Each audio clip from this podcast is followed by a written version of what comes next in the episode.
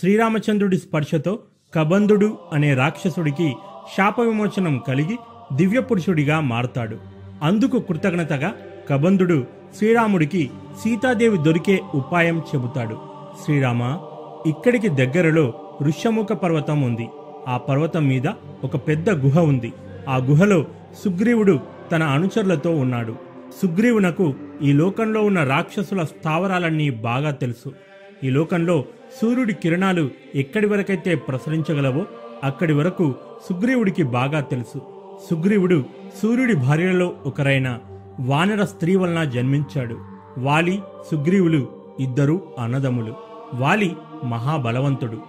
తమ్ముడని కూడా చూడకుండా సుగ్రీవుని భార్యను అపహరించి సుగ్రీవుణ్ణి రాజ్యం నుండి వెళ్ళగొట్టాడు. పూర్వం ఒక ముని ఇచ్చిన శాపం వలన వాలి ఋషముఖ పర్వతంనకు రాలేడు. దాంతో సుగ్రీవుడు ఈ ఋష్యముఖ పర్వతం మీదికి వచ్చి తలదాచుకున్నాడు సుగ్రీవుడు చాలా మంచివాడు. అదీ కాకుండా తాను కూడా భార్యను పోగొట్టుకొని బాధపడుతున్నాడు. కాబట్టి మీ బాధను అర్థం చేసుకోగలడు. కాబట్టి మీరు వెంటనే వెళ్ళి సుగ్రీవుణ్ణి కలవండి అని సలహా ఇస్తాడు. పంపా సరోవర తీరం దాటగానే శ్రీరామ లక్ష్మణులకు ఋష్యముఖ పర్వతం కనిపిస్తుంది. పర్వతం దగ్గరికి వచ్చిన కొద్దీ శ్రీరాముల వారికి సీతమ్మ జ్ఞాపకాలు వస్తున్నాయి. రాముడు సీతమ్మను తలుచుకుంటూ దుఃఖిస్తున్నాడు. అప్పుడు లక్ష్మణుడు అన్నా మీరే ఇలా అధైర్యపడితే ఎలా? ఇది దుఃఖిస్తూ కూర్చోవలసిన సమయం కాదు. ఆ రావణుణ్ణి వెతికి వాడి అంతు చూడాలి. సీతమ్మను విడిపించాలి. మీ శక్తి సామర్థ్యాల ముందు ఇది ఎంత పని చెప్పు రామా అని అన్నకు ధైర్యం చెప్పాడు. తమ్ముడి మాటలతో రాముడు తనకు తాను సర్ది చెప్పుకొని ముందుకు బయలుదేరాడు. దూరంగా ఋషముఖ పర్వతం వైపు నడుచుకుంటూ వస్తున్న వీళ్ళిద్దరినీ పర్వతం పైనుండి సుగ్రీవుడు చూశాడు. ఆరడుగుల ఆజానుబాహుడైన శ్రీరామచంద్రుల వారిని చూసి సుగ్రీవుడు భయపడిపోయాడు. తప్పకుండా ఆ వాలే తాను రాలేక వీళ్ళిద్దరినీ నన్ను చంపడానికి ఇక్కడికి పంపించి ఉంటాడని సుగ్రీవుడు వణికిపోయాడు. ఆ కండలు తిరిగిన శరీరం చూడండి. శరీరం నుండి బయటికి వస్తున్న వారి తేజస్సు చూడండి. తప్పకుండా వీళ్ళు మామూలు మనుషులు కాదు. దైవాంశ సంభూతులు అయి ఉంటారు. ఇక నాకు చావు తప్పదు అని సుగ్రీవుడు భయంతో వణికిపోతున్నాడు. అప్పుడు సుగ్రీవుడి అనుచరుల్లో ఒకడైన హనుమంతుడు ఆ మన హనుమంతుల వారే. సుగ్రీవా వానర రాజైనటువంటి నువ్వే ఇలా అధైర్యపడితే ఎలా? ఆ వచ్చేది ఎవరో కూడా తెలియకుండా ముందే కంగారు పడడం ఎందుకు? ఉండు ఇప్పుడే నేనెళ్ళి వారెవరో తెలుసుకుని వస్తాను అని చెప్పి ఓ సన్యాసి వేషంలో వారి దగ్గరికి వెళతాడు. శ్రీరామచంద్రుడు ఆ సన్యాసిని చూడగానే హనుమా ఎలా ఉన్నావు? అని ప్రేమతో పలకరించాడు. అది విన్న హనుమంతుడు తన నిజరూపంలోకి వచ్చి స్వామి మీరు సాధారణ వ్యక్తి కాదు దైవాంశ సంభూతులు. లేదంటే మారువేషంలో ఉన్న నన్ను ఎలా గుర్తుపట్టగలిగారు? క్షమించండి స్వామి మా వానరరాజు సుగ్రీవుడి ఆజ్ఞ మేరకు ఇలా మారువేషంలో రావలసి వచ్చింది అని చెబుతాడు. అప్పుడు శ్రీరామచంద్రుడు హనుమ మేం కూడా ఆ సుగ్రీవుణ్ణి కలవడానికే ఇక్కడికి వచ్చాం. మమ్మల్ని వారి దగ్గరికి తీసుకెళ్తావా? అని అడుగుతాడు. అలాగే స్వామి అని హనుమంతుడు ఒక్కసారిగా పెద్దగా మారి తన భుజాల మీద శ్రీరామచంద్రులను ఎక్కించుకొని ఋష్యముఖ పర్వతంపైకి తీసుకుని వెళ్తాడు. అక్కడ సుగ్రీవుణ్ణి కలిసి శ్రీరామచంద్రుడు జరిగిందంతా చెబుతారు. సీతాదేవిని ఓ రాక్షసుడు ఎత్తుకెళ్ళాడని రాముడు చెప్పగానే రామా కొద్ది రోజుల క్రితం ఓ రాక్షసుడు ఓ స్త్రీమూర్తిని ఎత్తుకెళ్తుండగా నేను చూశాను. అప్పుడు ఆ స్త్రీమూర్తి తన పై వస్త్రంలో కొన్ని నగలను మూటకట్టి కిందికి జార విడిచింది. అవి నా దగ్గరే ఇప్పటికీ భద్రంగా ఉన్నాయి. ఒకసారి ఆ నగలను చూసి అవి సీతమ్మవేనా చెప్పండి అంటాడు. అది విని శ్రీరాముడు ఆ నగలను జార విడిచిందా? ఎక్కడా నగలు? వెంటనే చూయించు మిత్రమా? అని భావోద్వేగానికి గురయ్యాడు. సుగ్రీవుడు గుహల నుండి నగలను తీసుకురాగా రాముడు వాటిని చూసి సీతా అని బిగ్గరగా అరుస్తూ కుప్పకూలిపోయాడు. సీత ఎంతటి దుఃఖం వచ్చి పడింది నీకు? ఆ రాక్షసుడి చెరలో ఎంత తలడిల్లి ఉంటావు? నేను రాజ్యమును వదిలి ఈ అరణ్యమునకు వచ్చితినేలా. వచ్చితినిపో నా వెంట సుకుమార లావణ్యవతివైన నీవు రావడమేలా. వచ్చితివిపో పో ఆ రాక్షసుడి కంట నువ్వు పడితివేలా. పడితివి పో ఆ బంగారు లేడి మాయలో నేను పడితినేలా. పడితిని పో లక్ష్మణుడు గీచిన లక్ష్మణరేఖను నీవు దాటితివేలా. సీత ఈ అభాగ్యుణ్ణి చేసుకున్నందుకే కదా నీకిన్ని కష్టాలు అంటూ రాముడు కన్నీరు మున్నీరయ్యాడు. రాముడి దుఃఖాన్ని చూసి వానరుల కళ్ళల్లో నీళ్ళు తిరిగాయి. వెంటనే సుగ్రీవుడు మిత్రమా ఆ సీతాదేవి ముల్లోకాల్లో ఎక్కడ ఉన్నా ఆమె జాడను మా వానర సైన్యంతో కలిసి నేను వెతికి పెడతాను. ఇది ఓ మిత్రునిగా నా మాట అని శాంతపరిచాడు. మిత్రమా భార్యా వియోగం ఎలా ఉంటుందో నాకు కాకపోతే ఇంకెవరికి అర్థమవుతుంది? సొంత అన్నే నా భార్యను బంధించాడు అని దుఃఖిస్తూ రామా నువ్వే ఎలాగైనా నాకు సాయం చేయాలి ఆ వాలిని సంహరించాలి అని సుగ్రీవుడు రాముడి రెండు చేతులు పట్టుకొని బాధపడతాడు. మిత్రమా అసలేం జరిగింది? మొదటి నుండి చెప్పు అని రాముడు సుగ్రీవుణ్ణి వివరాలు అడుగుతాడు. రామా వాలి నేను అన్నదమ్ములం. మా తండ్రిగారు చనిపోయిన తర్వాత పెద్ద కుమారుడైన వాలికి కిష్కిందరాజుగా పట్టాభిషేకం చేశారు. నేను అన్నకు సేవలు చేస్తూ సేవించేవాణ్ణి. మయుడికి ఇద్దరు కొడుకులు. ఒకడి పేరు మాయావి రెండవవాని పేరు దుందుబి. మాయావికి మా అన్న వాలికి ఒక స్త్రీ మూలంగా గొడవ జరిగింది. ఒకరోజు అర్ధరాత్రి మాయావి మా కోట మీదికి యుద్ధానికి వచ్చాడు. ఒరే వాలి నీకు దమ్ముంటే నాతో ద్వంద్వ యుద్ధానికి రారా? అని సవాలు విసిరాడు.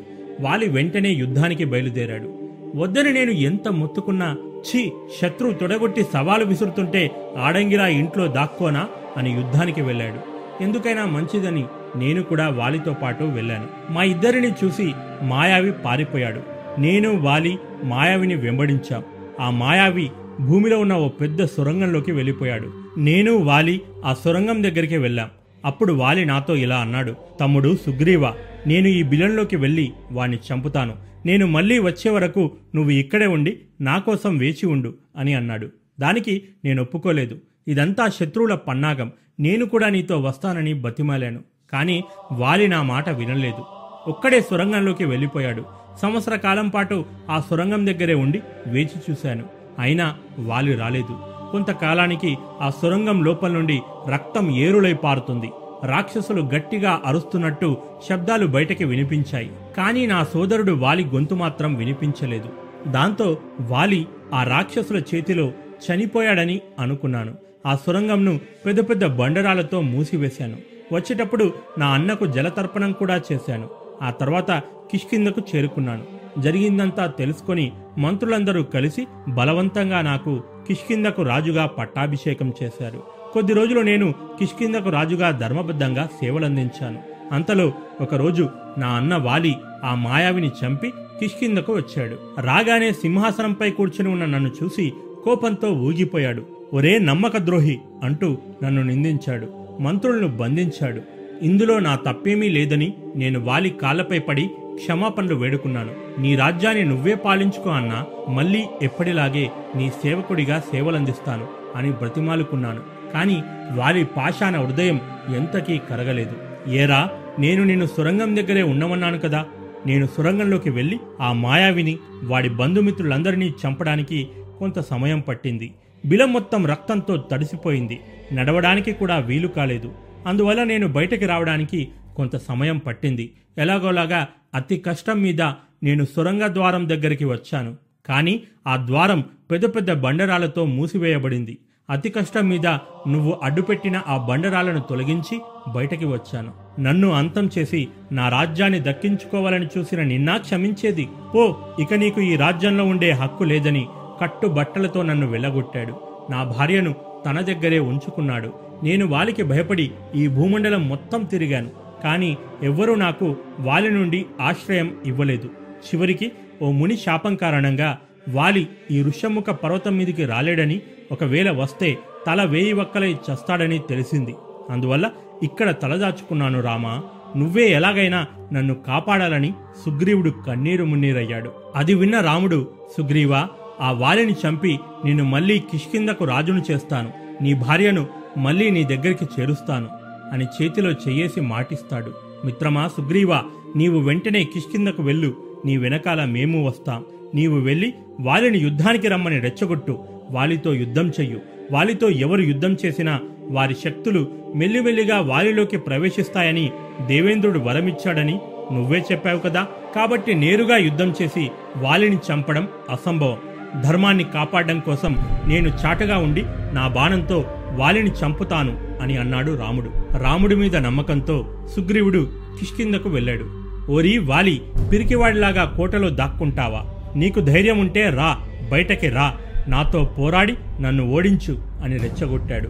వెతుకుతున్న శత్రువు ఇంటి ముందుకే వచ్చి మరీ పిలుస్తుండడంతో వారి ఒక్క క్షణం కూడా ఆలోచించకుండా కోటలో నుండి బయటకు వచ్చి సుగ్రీవుడితో యుద్ధానికి దిగాడు. ఇద్దరూ ఘోరంగా యుద్ధం చేసుకుంటున్నారు. రాముడు చెట్టుచాటున నిలబడి వాలిని బాణంతో కొట్టాలని ప్రయత్నిస్తున్నాడు. కానీ చూడ్డానికి వాలి సుగ్రీవుడు ఇద్దరు ఒకేలా ఉన్నారు. దాంతో శ్రీరాముడు వాళ్ళిద్దరిలో సుగ్రీవుడు ఎవరో పోల్చుకోలేకపోయాడు. వాలికి బదులుగా సుగ్రీవుణ్ణి ఎక్కడ చంపుతానేమోనని భయపడ్డాడు. అందువల్ల బాణప్రయోగం చేయలేదు. మరోవైపు వాలి సుగ్రీవుణ్ణి చిత్తుచిత్తుగా ఓడించాడు. ఆ దెబ్బలు తట్టుకోలేక సుగ్రీవుడు ఋషముఖ పర్వతం పైకి పారిపోయాడు. రాముడు కూడా ఋషముఖ పర్వతంపైకి చేరుకున్నాడు.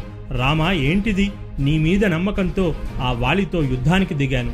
నువ్వు ఇలా మోసం చేస్తావని నేననుకోలేదు అని కోప్పడతాడు. మిత్రమా మీరిద్దరూ ఒకేలా ఉన్నారు. ఎక్కడ నేను వేసిన బాణం నీకు తగులుతుందేమోనన్న భయంతో బాణం కొట్టలేదు. క్షమించు మిత్రమా అయినా ఈ విషయం నువ్వు నాకు ముందే చెప్పాల్సింది అని జరిగింది చెప్పాడు. రాముడికి ఎదురుగా పువ్వులతో ఉన్న ఓ తీగ కనబడింది.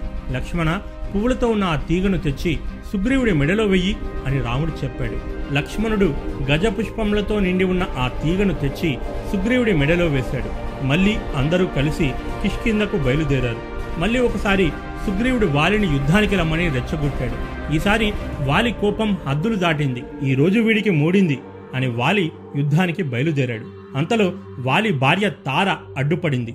నాదా ఇక్ష్వాకు వంశానికి చెందిన మహావీరులు రామలక్ష్మణులు సుగ్రీవునికి అండగా ఉన్నారని మన కుమారుడు అంగదుడు నాకు చెప్పాడు. రాముని యుద్ధంలో జయించడం అసాధ్యమని గూఢాచారులు అంగదునితో చెప్పారట. నాదా కోరి కోరి ఆపదను పైకి తీసుకొచ్చుకోవద్దు. నా మాట విని బయటికి వెళ్ళకండి అని బతిమిలాడుకుంది. బయటికెళ్ళకుండా చేతకాని వానిలా ఇంట్లో కూర్చోమంటావా? సుగ్రీవుడే కాదు నా కొడుకు అంగదుడు కూడా యుద్ధానికి పిలిస్తే నేను వెళ్ళి యుద్ధం చేస్తాను. అయినా చింతించకు. ఆ రాముడి గురించి నేను కూడా గూఢచారుల ద్వారా కొంత సమాచారం సేకరించాను. అతను ధర్మపరుడు. ధర్మం మనవైపే ఉంది కాబట్టి మన జోలికి రాడు అని చెప్పి యుద్ధానికి బయలుదేరాడు. వెళ్ళే ముందు తార పరిగెత్తుకు వెళ్ళి దేవేంద్రుడు వరంగా ఇచ్చిన బంగారు మాలను పూజ గదిలో నుండి తీసి వాలి మెడలో వేస్తుంది. వాలి కోపంతో ఊగిపోతూ బయటకొచ్చాడు. వాలి సుగ్రీవులు మరోసారి భీకరంగా యుద్ధం చేశారు. వాలి మెడలో బంగారుమాల ఉండగా సుగ్రీవుని మెడలో గజపుష్పమాల ఉంది. వాలి మెడలో ఉన్న సువర్ణమాల మహిమ కారణంగా సుగ్రీవుడి బలం క్షీణించగా వాలి బలం అంతకంతకు పెరుగుతుంది. ఇక ఆలస్యం చేస్తే సుగ్రీవుడు దక్కడని రాముడికి అర్థమైపోయింది. వెంటనే బాణం తీసి వాలిని గుడి చూసి కొట్టాడు. బాణం సరిగ్గా వాలి గుండెకు తగిలింది. ఆ దెబ్బకు వాలి అక్కడికక్కడే కుప్పకూలిపోయాడు. రామలక్ష్మణులు వాలి దగ్గరికి వెళ్ళారు వాలి శ్రీరాముని చూసి రామా నువ్వు ధర్మపరుడవని విన్నాను. మరి దొంగచాటుగా ఇలా వెనక నుండి చంపడం అధర్మమని నీకు తెలియదా? ఇదేనా మీ ఇక్ష్వాకుల ధర్మం? అని నిలదీశాడు. నీ భార్యను కాపాడుకోవడానికి నువ్వు ఆ సుగ్రీవుడితో చేతులు కలిపావు. నాకు భయపడి పిరిగి పందలాగా తలదాచుకున్న వాడి దగ్గరికి వెళ్ళే బదులు నా దగ్గరికి రావాల్సింది. ఈ సమస్త లోకాల్లో ఎక్కడ దాచి ఉంచినా నీ భార్యను నేను తీసుకుని వచ్చేవాణ్ణి అని కొన ఊపిడితో ఉన్న వాలి అన్నాడు. అది విన్న శ్రీరాముడు ఎవరది? వాలిగారేనా? ధర్మాధర్మముల గురించి మాట్లాడుతున్నారు? అసలు ధర్మం అంటే ఏంటో నీకు తెలుసా? నేను చెబుతాను విను. జన్మనిచ్చిన తండ్రి తనకన్నా ముందు పుట్టిన సోదరుడు విద్య నేర్పిన గురువు ఈ ముగ్గురు కన్న తండ్రితో సమానం. అలాగే తన తర్వాత పుట్టిన తమ్ముడు కుమారుడు శిష్యుడు ఈ ముగ్గురు కొడుకుతో సమానం. తమ్ముడి భార్య నీకు కోడలు వంటిది. నీవు ధర్మం తప్పి కోడలితో సమానమైన నీ తమ్ముడి భార్యను కామంతో మోహించి నీ దగ్గర ఉంచుకున్నావు. అప్పుడేమైంది నీ ధర్మం? నీవు చేసిన ఈ ఘోర పాపంనకు నీకు మరణదండన విధించబడినది. ధర్మాన్ని తప్పిన వారిని శిక్షించడం క్షత్రియ ధర్మం. ఆ ధర్మమే నేను నిర్వర్తించాను. దొంగచాటుగా నన్ను చంపావని నా పైన నింద వేశావే. నీవు మానవుడివి కాదని మర్చిపోయావా? నీవొక వానరుడివి. మృగజాతికి చెందినవాడవు. క్షత్రియులు మృగాలను వేటాడడంలో ఎలాంటి తప్పు లేదని శాస్త్రాలు చెబుతున్నాయి. వేటలో మృగాలు పరిగెత్తుతున్నా భయపడి నిలిచి ఉన్నా అజాగ్రత్తగా ఉన్నా అటువంటి మృగాలను చంపడం పాపం కాదని నీకు తెలియదా? అందుకని ఓ క్షత్రుడిగా నిన్ను చంపడంలో ఎలాంటి తప్పు లేదు. నేను ధర్మం ప్రకారమే నీకు శిక్ష విధించాను. నువ్వేమో ధర్మం తెలియక నన్ను నిందిస్తున్నావు అని వివరించాడు. రాముడి మాటలు విని వాలి తాను చేసిన తప్పేంటో తెలుసుకున్నాడు. కొన ఊపిడితో ఉన్న భర్త శరీరంపై పడి తార గుండెలు బాదుకుంటూ ఏడుస్తుంది. మరోవైపు సుగ్రీవుడు అన్నను ఆ స్థితిలో చూసి దుఃఖంతో విలపిస్తున్నాడు. అన్నా నువ్వు నా భార్యను చెరబట్టావని నిన్ను చంపాలనుకున్నాను. అంతే తప్ప నీ మీద నాకు ఎలాంటి కోపము లేదు. నీ రాజ్యంపై నాకు ఎలాంటి ఆశ లేదు. ఎంతటి భయంకర యుద్ధంలోనైనా తమ్ముణ్ణని జాలిపడి నువ్వు నన్ను చంపకుండా వదిలేసేవాడివి. పోరా పో. ఎక్కడికైనా వెళ్ళి నీ ప్రాణాలు దక్కించుకో అని వెళ్ళగొట్టేవాడివి. అంతేకాని నన్ను చంపాలని ఎప్పుడూ ప్రయత్నించలేదు. కానీ నేను పాపాత్ముడను తండ్రి సమాడైన అన్నను చంపాలని చూశాను. ఇక నాకు ఈ భూమి మీద బతికే హక్కు లేదు.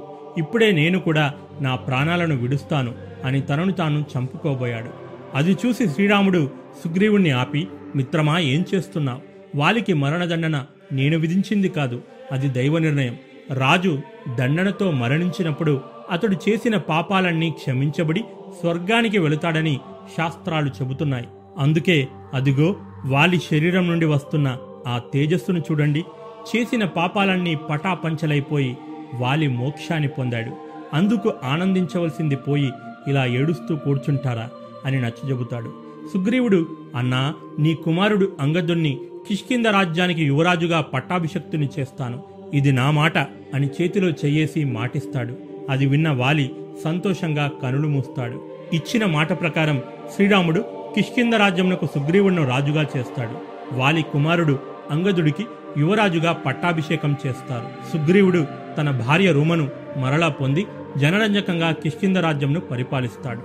వాలి మరణం తర్వాత సుగ్రీవుడు కిష్కిందకు రాజయ్యాడు. అది వర్షాకాలం. ఆ భయంకరమైన అడవుల్లో ఆ సమయంలో సీతాదేవిని వెతకడం చాలా కష్టం. అందుకే వర్షాకాలం వెళ్ళేంత వరకు శ్రీరామలక్ష్మణులు ప్రస్రవణ పర్వతం మీద కొంతకాలం గడిపారు. చూస్తూ చూస్తూనే వర్షాకాలం పూర్తయింది. శరదృతువు ప్రవేశించింది. కానీ సుగ్రీవుడు మాత్రం ఇంకా అంతఃపురంలో తన భార్య రుమ అన్న భార్య తారలతో కామభోగాల్లో మునిగి తేలుతున్నాడు. అవును సుగ్రీవుడు వాలి భార్య తారతో కామించాడు అని వాల్మీకి రామాయణంలో స్పష్టంగా రాసి ఉంది. మరి వాలి చేసిన తప్పే సుగ్రీవుడు చేస్తున్నాడు కదా అనే సందేహం రావచ్చు. వాలి సుగ్రీవుడు బతికి ఉండగానే అతడి భార్య రుమను అనుభవించాడు. కానీ సుగ్రీవుడు వాలి చనిపోయిన తర్వాత అతని భార్యను అనుభవించాడని కొంతమంది పండితులు సమాధానం చెబుతున్నారు. మరి ఆ రోజుల్లో నియమాలు అలా ఉన్నాయి మరి? హనుమంతుల వారికి సుగ్రీవుడి పద్ధతి అస్సలు నచ్చట్లేదు.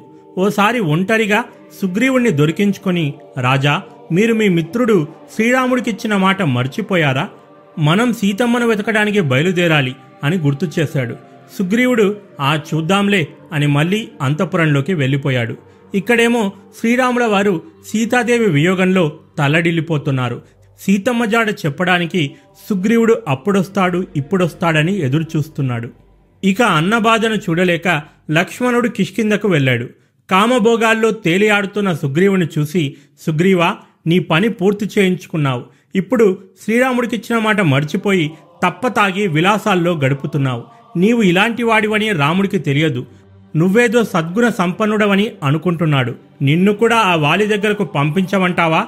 అని సుగ్రీవుణ్ణి కటువుగా హెచ్చరించాడు. అంతలో తార జోక్యం చేసుకుని తెలివిగా లక్ష్మణుణ్ణి శాంతపరిచింది. లక్ష్మణ పూర్వం విశ్వామిత్రుని వంటి మహా ఋషి సైతం మేనక మోహంలో పడి సంవత్సరాలు సంవత్సరాలు రోజులుగా గడిపాడు. ఇక ఈ వానరుడైన సుగ్రీవుడెంత? కాబట్టి ఈ వానరరాజును క్షమించండి. సుగ్రీవుడు నేను రామునకు సహాయం చెయ్యను అని ఎప్పుడూ చెప్పలేదు. ఏదో కొంత ఆలస్యమైంది అంతే అని నచ్చజెప్పింది అంతలో సుగ్రీవుడు కలగజేసుకొని అవును లక్ష్మణ ఇప్పటికే నేను నా మిత్రుడు శ్రీరాముడికిచ్చిన మాటకు కట్టుబడి ఉన్నాను. నన్ను క్షమించు లక్ష్మణ అని వేడుకున్నాడు. అప్పుడు లక్ష్మణుడు శాంతించాడు. సుగ్రీవుడు వెంటనే మంత్రి హనుమంతుణ్ణి పిలిచి హనుమ ఈ భూమండలంలో ఉన్న సమస్త వానరములను కిష్కిందకు రావలసిందిగా కబురు పంపించు అని ఆజ్ఞాపించాడు. వానర రాజు సుగ్రీవుడి పిలుపు విని కోట్లాది వానరములు నలుదిక్కుల నుండి కిష్కిందకు తరలివచ్చాయి. సుగ్రీవుడు వానర సేనలను వెంటబెట్టుకుని శ్రీరాముల వారి దగ్గరికి చేరుకున్నాడు.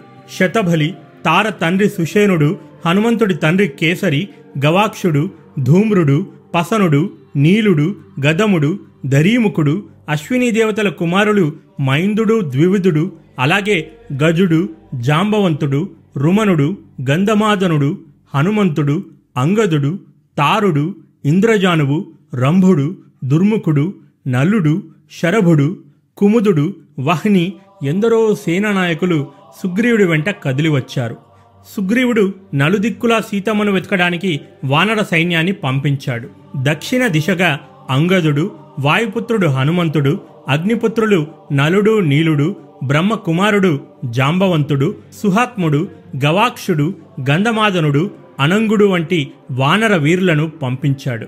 ఆ వానర వీరులందరికీ అంగదుణ్ణి నాయకుడిగా నియమించాడు. అంగద దక్షిణ దిశగా ఆంధ్ర కర్ణాటక చోళ పాండ్య కేరళ ప్రాంతాలను వెతకండి. కావేరీ నది దాటాక సముద్రం మధ్యలో అగస్యమునిచే సృష్టించబడిన మహేంద్రగిరి పర్వతం ఉంది. మహేంద్రగిరి పర్వతంనకు అవతలి వైపున ఒక ద్వీపం ఉంది. ఆ ద్వీపంనకు మానవులు వెళ్ళలేరు. మీరు ఆ ద్వీపంనకు పోయి వెతకండి. నాకెందుకో అక్కడే రావణుడు సీతమ్మను దాచి ఉంచాడని అనుమానంగా ఉంది. అన్నట్టు సముద్ర మార్గం గుండా వెళ్ళేప్పుడు మధ్యలో ఒక స్త్రీ అడ్డుపడుతుంది. ఆమెతో కొంచెం జాగ్రత్తగా ఉండండి అని సుగ్రీవుడు వానరులకు సూచనలిస్తాడు. వానర సేనలకు సీతమ్మను వెతకడానికి ముప్పై రోజుల సమయం ఇస్తాడు. జటాయువు మరణిస్తూ రావణుడు సీతమ్మను దక్షిణ దిశగా తీసుకెళ్ళాడని చెప్పాడు. హనుమంతుడి శక్తి సామర్థ్యాలను అప్పటికే రాముడు కల్లారా చూసి ఉన్నాడు. కాబట్టి సీత జాడను తప్పకుండా హనుమంతుడే కనిపెడతాడని రాముడు బలంగా నమ్మాడు. రాముడు తన చేతికున్న ఉంగరం తీసి హనుమంతుడికిచ్చాడు. హనుమ నీవు సీతను చూసినప్పుడు నీవు కూడా మాయారూపంలో ఉన్న రాక్షసుడివే అని సీతాదేవి భయపడవచ్చు. అందుకని నా పేరుతో ఉన్న ఈ ఉంగరాన్ని సీతకు చూయించు. ఆమె నిన్ను నమ్ముతుంది అని చెప్పాడు. రాముడి అనుమతి తీసుకొని అంగజుడి బృందం దక్షిణ దిశగా బయలుదేరారు. వింధ్యా పర్వతంల వద్దకు చేరుకున్నారు. అక్కడ ఓ మాయా గుహలో వానరులంతా చిక్కుకున్నారు. బయటికి వెళ్ళే దారి కనిపించడం లేదు. ఆ గుహను స్వయంగా రాక్షసుల శిల్పి మయుడు సృష్టించాడు. చివరికి స్వయం ప్రభ అనే ఓ స్త్రీ సహాయంతో వానర బృందం గుహ నుండి బయటపడి ఊపిరి పీల్చుకున్నారు. కానీ సుగ్రీవుడు సీతాదేవిని వెతకడానికిచ్చిన గడువు కాస్త ఆ మాయాగుహలోనే గడిచిపోయింది. సుగ్రీవుడు ఇక మనల్ని ప్రాణాలతో ఉంచడని వానరులంతా గుసగుసలు మొదలుపెట్టారు. అంగదుడు కూడా వారి మాటల్లోకొచ్చేశాడు. అది కాకుండా తన తండ్రి వాలిని అన్యాయంగా చంపించాడనే కోపం ఇప్పటికీ అంగదునిలో ఉంది. అంగదుని మనసులో ఏం నడుస్తుందో హనుమంతుడు గ్రహించాడు. అంగదుని ఒంటరిగా పిలుచుకొని అంగదా వీళ్ళంతా భార్య పిల్లల మీద మమకారంతో అలా మాట్లాడుతున్నారు. నువ్వు కూడా వారి మాటల్లో పడిపోతున్నావు. సుగ్రీవుడు చాలా మంచివాడు. సుగ్రీవునికి సంతానం కూడా లేదు. నీవు ఒక్కడివే సుగ్రీవుడికి వారసుడివి. కాబట్టి సుగ్రీవుని వలన నీకెలాంటి ఆపద లేదు. పద సుగ్రీవుడి దగ్గరికి వెళ్ళి జరిగిందంతా చెబుదాం అని హనుమంతుడు అన్నాడు. నాకు సుగ్రీవుడి మీద ఏమాత్రం నమ్మకం లేదు. సీతాదేవిని వెతకనందుకు తప్పక అతడు మనకు మరణదండన విధిస్తాడు. ఆ సుగ్రీవుని చేతిలో చచ్చే కంటే ఇక్కడే కాలం గడుపుతూ ప్రాణాలు విడుస్తా అని అంగదుడు పలికాడు. మిగతా వానర బృందం కూడా మేం కూడా నీతోనే ఉంటామని అంగదుని పక్షాన నిలిచారు. వానరుల ఈ గుడవంతా విని సంపాతి అనే పక్షిరాజు గుహల నుండి బయటకు వచ్చి చూశాడు. వానరులందరినీ చూసి ఆహా కడుపు నిండా ఆహారం దొరికిందనుకున్నాడు. సంపాతి ఒక్కసారిగా వానరుల మీద పడి వారిని తినబోయాడు. అది చూసి అంగదుడు చూసావా హనుమ యమధర్మరాజే ఈ పక్షిరాజు రూపంలో వచ్చాడు. ఎలాగో మనం చావాలనుకున్నాం. ఆ దేవుడే మనకో దారి చూయించాడు. సీతను రక్షించడం కోసం జటాయువు తన ప్రాణాలను కూడా లెక్క చేయకుండా పోరాడి త్యాగం చేశాడు. మనం కూడా అతడి మార్గంలోనే సీతాన్వేషంలో ప్రాణాలను త్యాగం చేద్దాం హనుమా అంటూ అంగదుడు దుఃఖంతో పలికాడు. జటాయువు పేరు రాగానే సంపాతి జటాయువు నా తమ్ముడు నా తమ్ముడికేమైంది అని ఆతృతగా ప్రశ్నించాడు. అంగదుడు సంపాతికి జరిగిందంతా చెప్పాడు. తమ్ముడు జటాయువు మరణ వార్త విని సంపాతి వెక్కి వెక్కి ఏడ్చాడు. మిత్రులారా పూర్వం వృత్తాసురవద సమయంలో నేను నా తమ్ముడు పోటీపడి సూర్యమండలం వైపు ఎగురుతున్నాం. నాకు ఎక్కువ బలం ఉందంటే నాకు ఎక్కువ బలం ఉందని గర్వించాం. చివరికి సూర్యుడి వేడికి తట్టుకోలేక నా తమ్ముడు జటాయువు సొమ్మసిల్లి పడిపోయాడు. నేను నా రెక్కలతో సూర్యుడి వేడి నుండి తమ్ముడిని కాపాడాను. అప్పుడు సూర్యుడి వేడికి నా రెక్కలు కాలిపోయాయి. నేను ఈ వింధ్యాపర్వతం మీద వచ్చి పడ్డాను. నా తమ్ముడు ఎక్కడ పడ్డాడో నాకు తెలియదు. ఇప్పుడు మీ ద్వారా నా తమ్ముడి గురించి మళ్ళీ విన్నాను. అప్పుడు అంగజుడు సంపాతితో ఇలా అన్నాడు. రావణుడు సీతను అపహరించాడని నీ తమ్ముడు జటాయువు చెప్పాడు.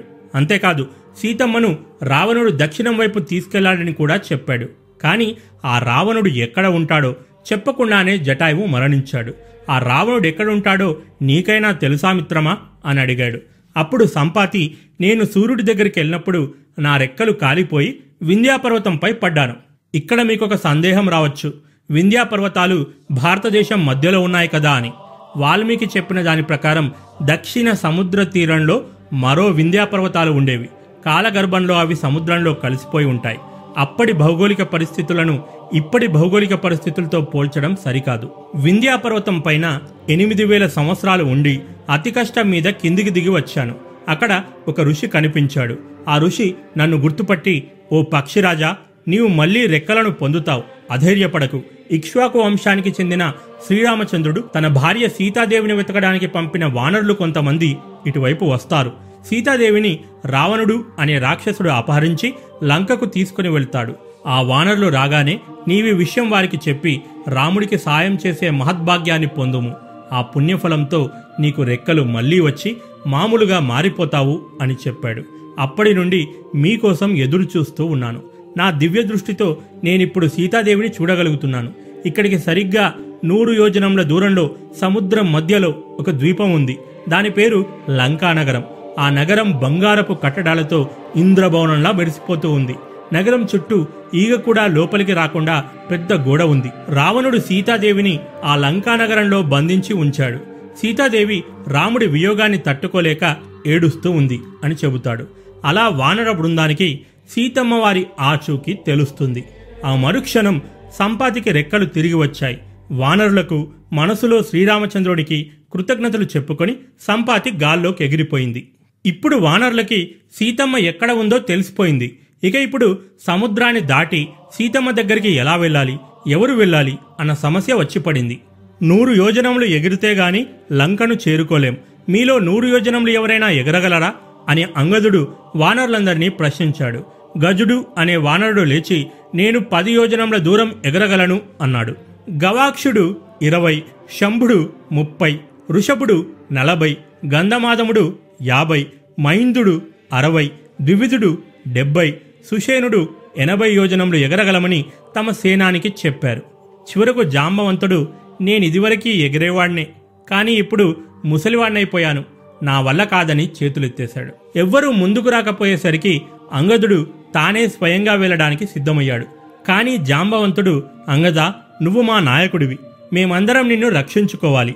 అంతేకాని ప్రమాదంలోకి నెట్టకూడదు. కాబట్టి నీవు వెళ్ళకూడదు అని సలహా ఇచ్చాడు జాంబవంతుడు. ఇక్కడ ఇంత కథ నడుస్తుంటే ఒక్కరు మాత్రం అమ్మో నన్నెక్కడ వెళ్ళమంటారు? అని దూరంగా వెళ్ళి ఏమీ తెలియనట్టు కూర్చున్నారు. ఇంకెవరు? మన హనుమంతుల వారే. జాంబవంతుడు మెల్లిగా హనుమంతుడి వైపు నడుస్తున్నాడు.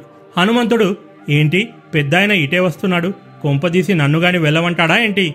నూరు యోజనంలా? అమ్మో నా వల్ల కాదు అని హనుమంతుడు ఇంకాస్త దూరం వెళ్ళిపోయాడు. ఆగు హనుమ ఎటు వెళుతున్నావు? అని జాంబవంతుడు ఆపాడు. హనుమ మా అందరిలో ఈ పని నీ ఒక్కడి వల్లే అవుతుంది. నా వల్ల? అవును నీ వల్లే హనుమ.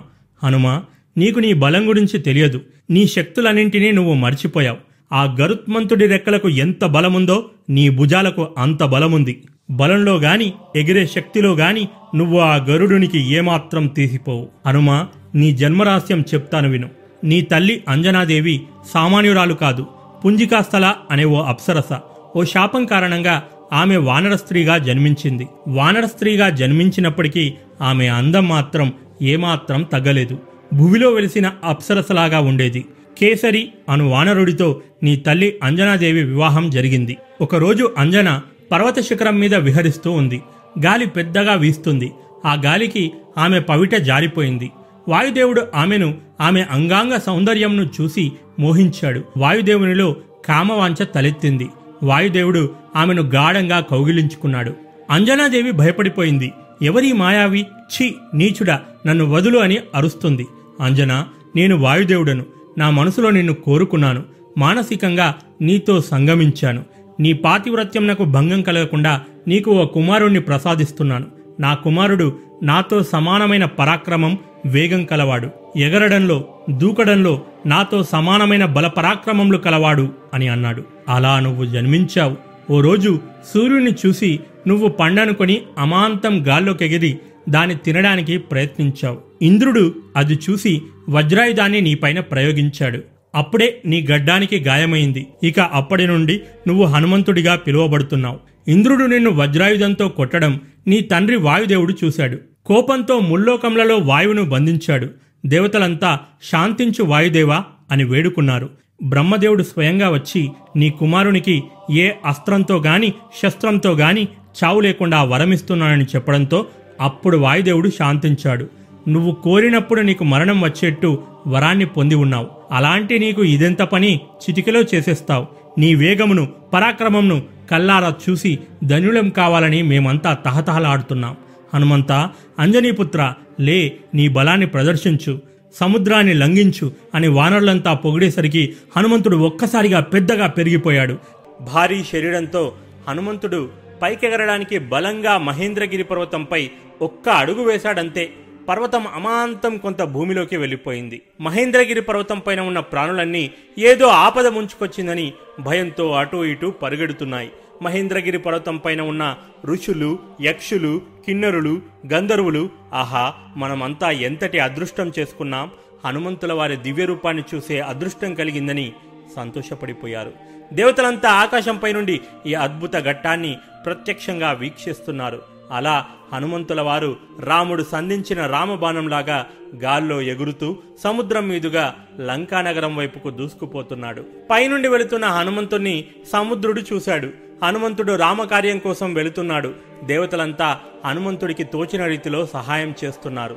హనుమంతుడికి ఎక్కడ వేడి తగులుతుందోనని సూర్యుడు తన కిరణాల తీవ్రతను తగ్గించుకున్నాడు. వాయుదేవుడు హనుమంతుడు వెళ్ళే దిశకు అనుకూలంగా వీస్తున్నాడు. మరి నేనేమో ఇలా చూస్తూ కూర్చుంటే నలుగురు ఏమనుకుంటారు? పైగా వెళ్ళేది రామకార్యం కోసం. రాముడు ఇక్ష్వాకు వంశానికి చెందినవాడు. ఇక్ష్వాకు వంశానికి చెందిన సగర చక్రవర్తి వల్లనే కదా సముద్రాలు పుట్టినవి. అందుకే సముద్రాన్ని సాగరమని కూడా పిలుస్తారు. నూరు యోజనములు ఏకదాటిగా ఎగరడమంటే ఆషామాషీ కాదు. హనుమంతుడు అలసిపోయి ఉంటాడు. ఆ హనుమంతుడికి కొంచెం సేపు విశ్రాంతి తీసుకునే ఏర్పాటు చేద్దాం.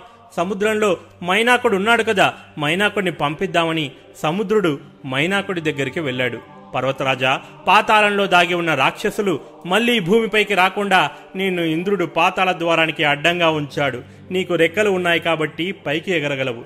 హనుమంతుడు రామకార్యం కోసం లంకకు వెళుతున్నాడు. నువ్వు వెంటనే గాల్లోకి ఎగిరి హనుమంతుడికి కొంతసేపు విశ్రాంతి తీసుకునే ఏర్పాటు చేయమని కోరతాడు. మైనాకుడు అలాగే సముద్రదేవా అని ఒక్కసారిగా సముద్రాన్ని చీల్చుకుంటూ పైకెగురుతాడు. తనకు ఎదురుగా వస్తున్న మైనాక పర్వతాన్ని చూసి హనుమంతుడు ఇది ఆ లంకేశ్వరుడి పని అనుకుంటాడు. కానీ అంతలో మైనాకుడు తన నిజస్వరూపంలోకి వచ్చి హనుమా నా పేరు మైనాకుడు. నేను పర్వతరాజును. నీకు సహాయం చేయడానికి నన్ను సముద్రుడు పంపించాడు. పైగా నువ్వు వాయుదేవుడి కుమారుడివి. నేను ఈరోజు ఇంకా రెక్కలతో ఉన్నాను అంటే అది నీ తండ్రి వాయుదేవుడి వల్లనే హనుమా. ఒకప్పుడు పర్వతములకు కూడా రెక్కలుండేవి. ఇప్పుడు ఎలాగైతే పక్షులు ఎగురుతున్నాయో అలా ఒకప్పుడు పర్వతములు ఎగిరేవి. పర్వతములు అలా గాల్లో ఎగురుతూ ఉంటే కింద ఉన్న ఋషులు మునులు మానవులు జంతువులు ఆ పర్వతాలు ఎక్కడ తమనెత్తి మీద వచ్చి పడిపోతాయేమోనని భయపడిపోయేవారు. ఓ రోజు వీళ్ళంతా దేవేంద్రుడి దగ్గర మొరపెట్టుకున్నారు. మీరే ఈ సమస్యకు ఎలాగైనా ఓ పరిష్కారం చూపించాలని. అప్పుడు దేవేంద్రుడు కోపించి పర్వతాలకున్న రెక్కలను తన వజ్రాయుధంతో ఖండించాడు. దేవేంద్రుడు నా రెక్కలు కూడా ఖండించడానికి వస్తుంటే నా మిత్రుడైన వాయుదేవుడు నన్ను దూరంగా తీసుకుని వెళ్ళి ఇదిగో ఈ సముద్ర గర్భంలో దాచిపెట్టాడు. అలా నీ తండ్రి గారి వల్ల నా రెక్కలు ఖండించబడకుండా కాపాడుకోగలిగాను.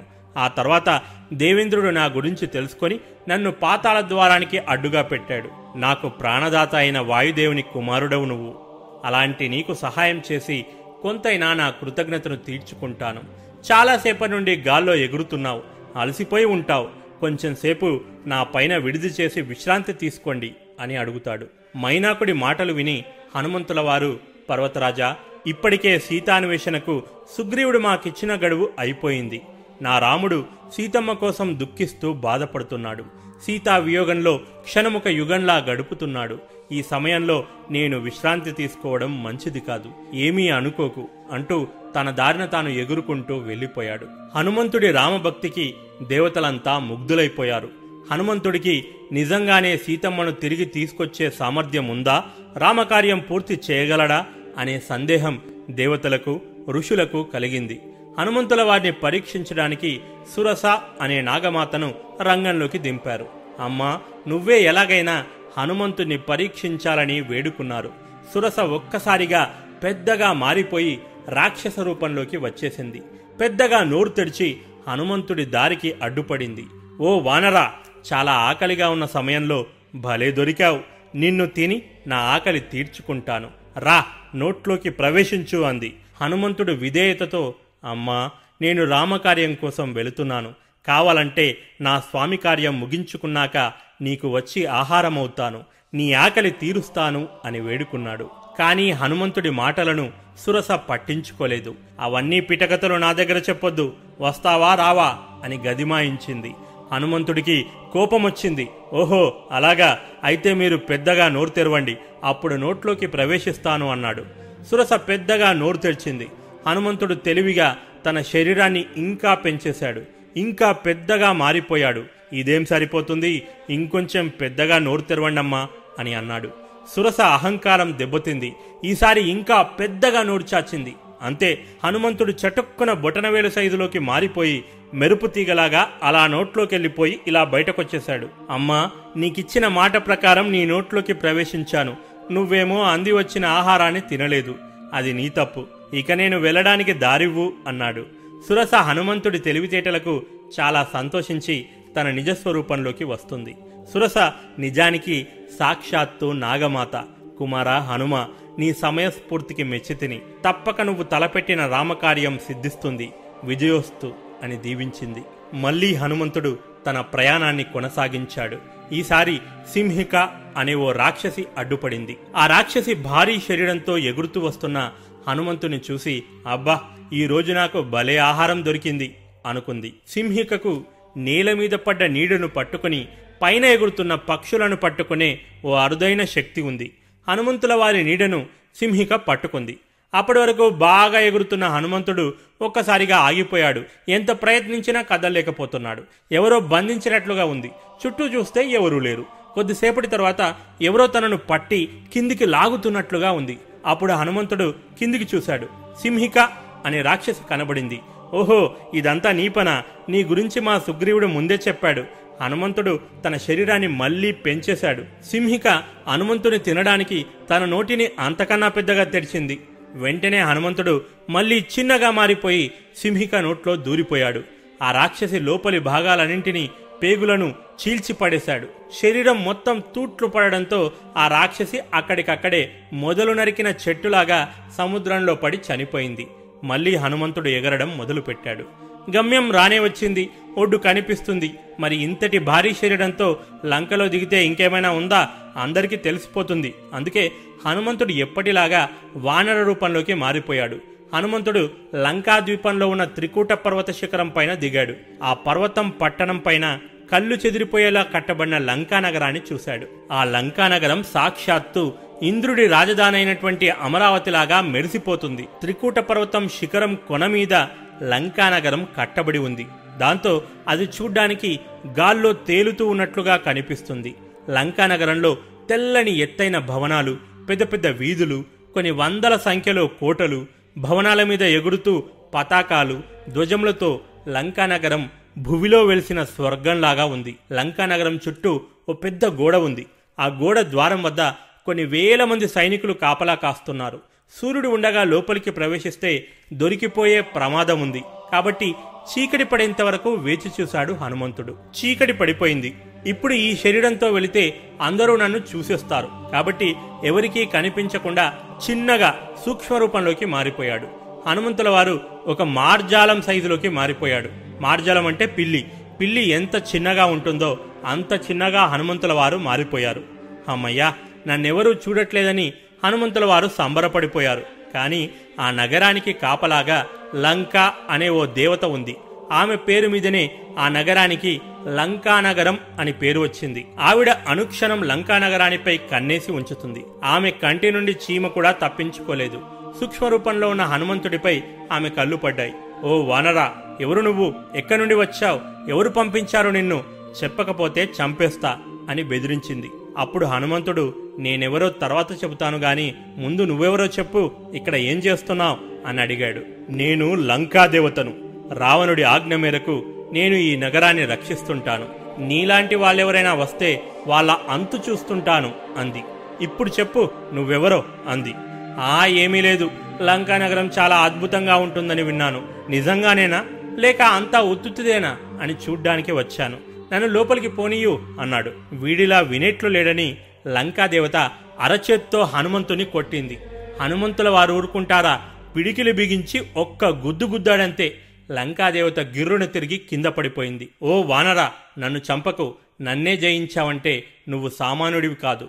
పూర్వం బ్రహ్మదేవుడు నాకొక వరం ప్రసాదించాడు. ఎప్పుడైతే నన్ను ఒక వానరుడు జయిస్తాడో అప్పుడు రాక్షసులకు తొలిసారి భయమంటే ఏంటో తెలిసే సమయం వచ్చిందని అర్థం. ఈ రోజుతో ఆ గడియ వచ్చిందని ఇక నాకు మోక్షం లభించిందని లంకాదేవత అక్క నుండి వెళ్ళిపోయింది. హనుమంతుడు మెల్లిగా లంకలోకి తొంగి చూశాడు. కుడికాలు పెట్టి లోపలికి ప్రవేశించబోయాడు. ఆ తర్వాత కొద్దిసేపు ఆలోచించి వీడి నగరంలోకి వెళ్ళడానికి ఎడమకాలైతే మంచిదని ఎడమకాలు పెట్టి లోపలికి ప్రవేశించాడు. సీతమ్మ కోసం హనుమంతుడు లంకా నగరం మొత్తాన్ని జల్లెడపట్టాడు ఎక్కడా సీతమ్మ కనబడలేదు. చివరికి రావణుడి అంతఃపురం దగ్గరికి వచ్చాడు. తెల్లని దుస్తుల్లో ఉన్న రావణుడు ఇతను నిజంగానే రాక్షసుడా లేక దేవతల అధిపతి ఇంద్రుడా అన్న రీతిలో దగదగా మెరిసిపోతున్నాడు.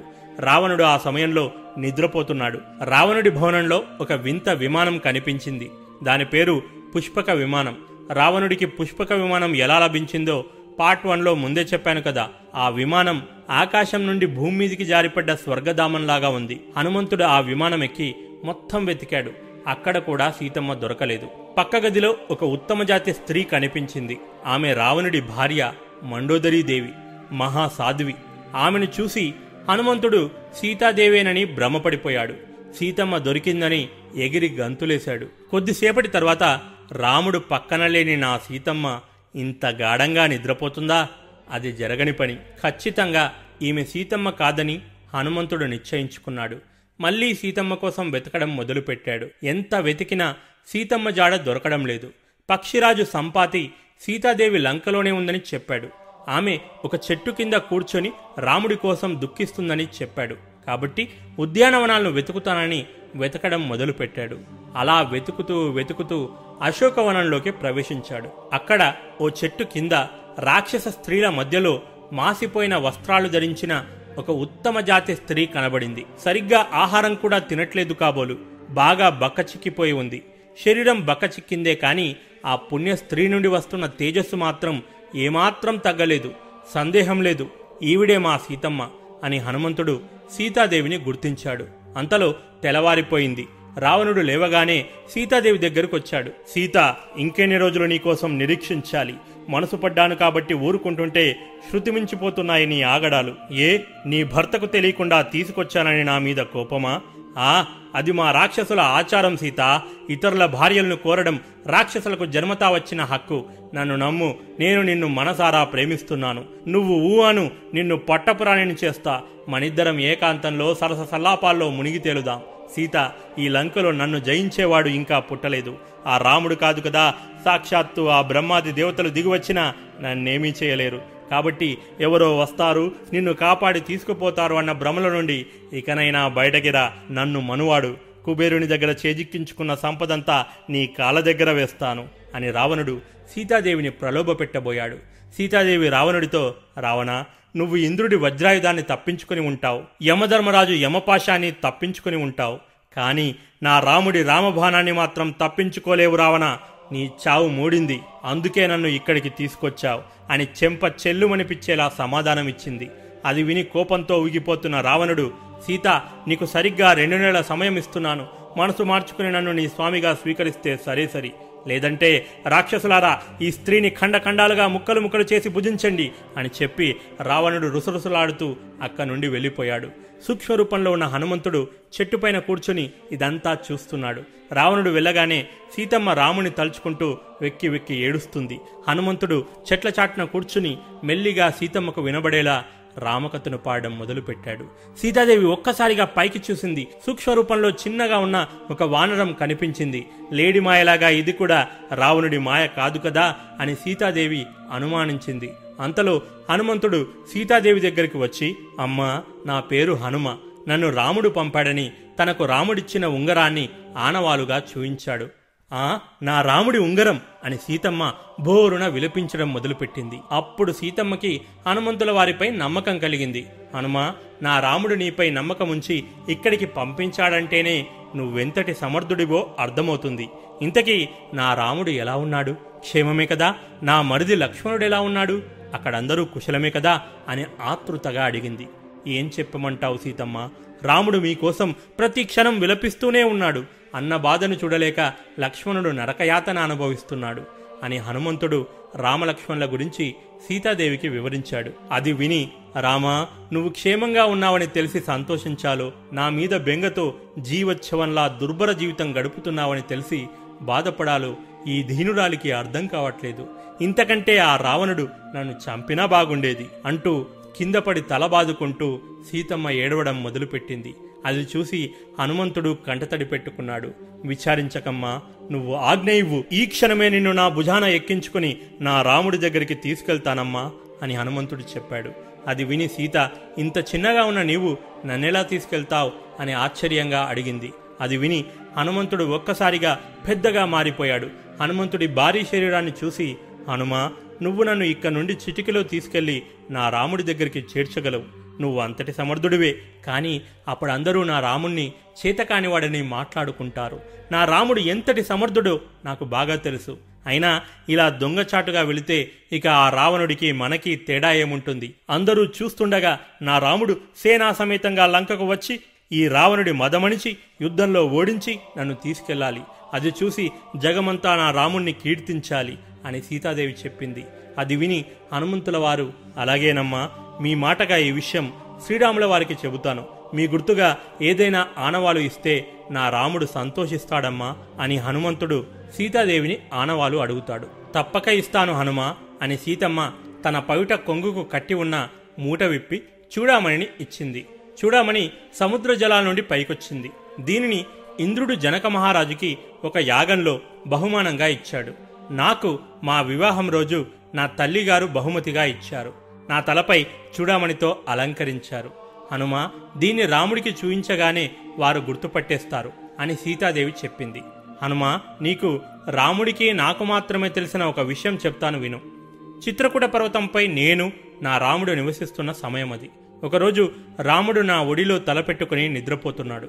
అంతలో ఓ కాకి వచ్చి నన్ను పడవడం మొదలుపెట్టింది. ఎక్కడ నేను కదిలితే రాముడికి నిద్రాభంగం కలుగుతుందేమోనని కదలకుండా అలాగే ఓర్చుకున్నాను.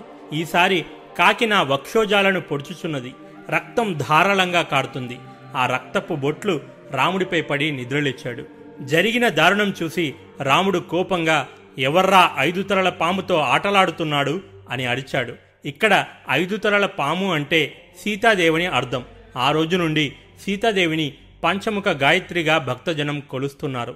ఆ కోపంలో రాముడు ఓ గడ్డిపోచ తీసి మంత్రించి బ్రహ్మాస్త్రాన్ని సంధించాడు. బ్రహ్మాస్త్రాన్ని చూడగానే కాకికి పట్టిన దయ్యం వదిలిపోయింది. ముల్లోకాలు తిరుగుతూ కాపాడండి కాపాడండి అని అరవడం మొదలుపెట్టింది. సాక్షాత్తు ఆ జగత్ రక్షకుడు విసిరిన బ్రహ్మాస్త్రం అది. ఎవరు మాత్రం అడ్డుపడే సాహసం చేస్తారు? అందరూ చేతులెత్తేశారు. అప్పుడు కాకి రాముడి కాళ్ళ మీద పడి నన్ను క్షమించు రామా ఇందులో నా తప్పేమీ లేదు. ఆ దేవతలంతా సీతాదేవిని పరీక్షించడానికి నన్ను పంపారు. నేను ఇంద్రుడి కొడుకు కాకాసురుణ్ణి. అని అసలు విషయం చెప్పాడు. అప్పుడు రాముడు కాకాసురా ఒకసారి సంధించిన బ్రహ్మాస్త్రం తిరిగి వెనక్కి తీసుకోవడం అసంభవం. కావాలంటే దేని మీదికైనా మరల్చగలను అని చెప్పాడు. అప్పుడు కాకాసురుడు తన కుడికన్నును బ్రహ్మాస్త్రానికి ఆహారంగా ఇచ్చి తనను తాను కాపాడుకుంటాడు. అలా నన్ను పొడిచిందని ఓ కాకి మీదికే బ్రహ్మాస్త్రాన్ని వదిలిన నా రాముడు ఈరోజు రావణుణ్ణి చంపకుండా దేనికోసం ఎదురుచూస్తున్నాడు? ఈ ప్రశ్నను నా మాటగా రాముణ్ణి అడుగు హనుమా అని సీతాదేవి చెప్పింది. ఇక నేను వెళ్ళొస్తానమ్మా అని హనుమంతుడు సీతాదేవికి చెప్పాడు. హనుమా నీ మూలంగా నా రాముడి కథను మళ్ళీ విన్నాను. ఎంత మధురంగా గానం చేశావు నాయన. ప్రయాణంలో అలసిపోయి ఉంటావు కూడా. ఈ రోజుకి ఇక్కడే ఎక్కడో విశ్రాంతి తీసుకుని మళ్ళీ రేపు ఉదయాన నా రాముడి కథను మరొక్కసారి గానం చేసి వెళతావా నాయనా అని సీతాదేవి అడిగింది. తల్లి మాటను కుమారుడెలా కాదంటాడు? అలాగేనమ్మా అని హనుమంతుల వారన్నారు. కానీ హనుమంతుల వారికి ఊరికే ఉండడం రాదే. ఈ అంతరంలో ఓసారి రావణుణ్ణి కలిసి హెచ్చరించాలనుకున్నాడు. నేరుగా కలుస్తానంటే రావణుడు అనుమతి ఇస్తాడా? కాబట్టి సైనికులే స్వయంగా నన్ను రావణుడి ముందుకి తీసుకువెళ్ళేలా చెయ్యాలి. అలా కావాలంటే లంకలో రచ్చరచ్చ చేసేయాలి. చేసేద్దాం దానిదేముంది? అని అశోకవనాన్ని చిన్నాభిన్నం చేయడం మొదలుపెట్టాడు. ఆ రోజు హనుమంతుల వారు అశోకవనంలో చేసిన రచ్చ మామూలు రచ్చ కాదు. అంతకు ముందు ఆ తర్వాత అలాంటి రచ్చ జరగలేదు జరగబోదు. అది చూసి రావణాసురుడి రాక్షస సైన్యం హనుమంతుడి మీదకు విడుచుకుపడ్డారు. హనుమ వారందరినీ తన గదతో చంపి హతమార్చాడు. జంబుమాలిని ఏడుగురు మంత్రులను ఐదుగురు సైన్యాధిపతులను ఒక్క వానరుడు చంపాడని తెలియగానే రావణాసురుడికి ఫ్యూజులు ఎగిరిపోతాయి వెంటనే రావణుడి చిన్న కుమారుడు అక్షకుమారుడు తండ్రి నాకొక్క అవకాశం ఇవ్వు. వాడికి తగిన గుణపాఠం చెబుతానని అనుమతి తీసుకుని హనుమంతుడితో యుద్ధానికి బయలుదేరుతాడు. హనుమ అక్షకుమారుణ్ణి చూసి ముచ్చటపడి వాడి యుద్ధాన్ని వీక్షించడానికి ఉపేక్షిస్తాడు. అక్షకుమారుణ్ణి చిన్న పిల్లవాడని భావించి వాడి యుద్ధాన్ని లైట్గా తీసుకుంటాడు. కానీ ఉపేక్షించుచున్న కొలది వాడి ఆగడాలు శృతిమించడంతో హనుమంతుడు ఆకాశంలోకి ఎగిరి తన శరీరాన్ని పెంచి అక్షకుమారుడిని రెండు ముక్కలుగా చీల్చి చంపుతాడు. కుమారుడి భయంకర మరణం గురించి విన్న రావణాసురుడు లేదు లేదు. వీడు సాధారణ వానరుడు కాదు. వానరులలో కూడా మహాబలపరాక్రమవంతులు పుట్టారని నాకును తెలుసు. వాలి సుగ్రీవుడు జాంబవంతుడు నలుడు నీలుడు ఎంతో మందిని చూశాను. కానీ ఇలాంటి వానరుణ్ణి మాత్రం నా జీవితంలో ఇదివరకన్నడూ చూడలేదు. చూస్తుంటే ఇదంతా ఆ విష్ణువు ఇంద్రాది దిక్పాలకుల కుట్రగా తోచుచున్నది అని అనుమానపడతాడు. ఇంతలో ఇంద్రజిత్తు తండ్రి వాణ్ణి చంపడానికి స్వయంగా నేనే బయలుదేరుతాను. వాడిని పట్టి బంధించి మీ దగ్గర పడవేస్తాను అని ఆజ్ఞ అడుగుతాడు. భలా కుమారా భల నువ్వంతటి సమర్థుడవే.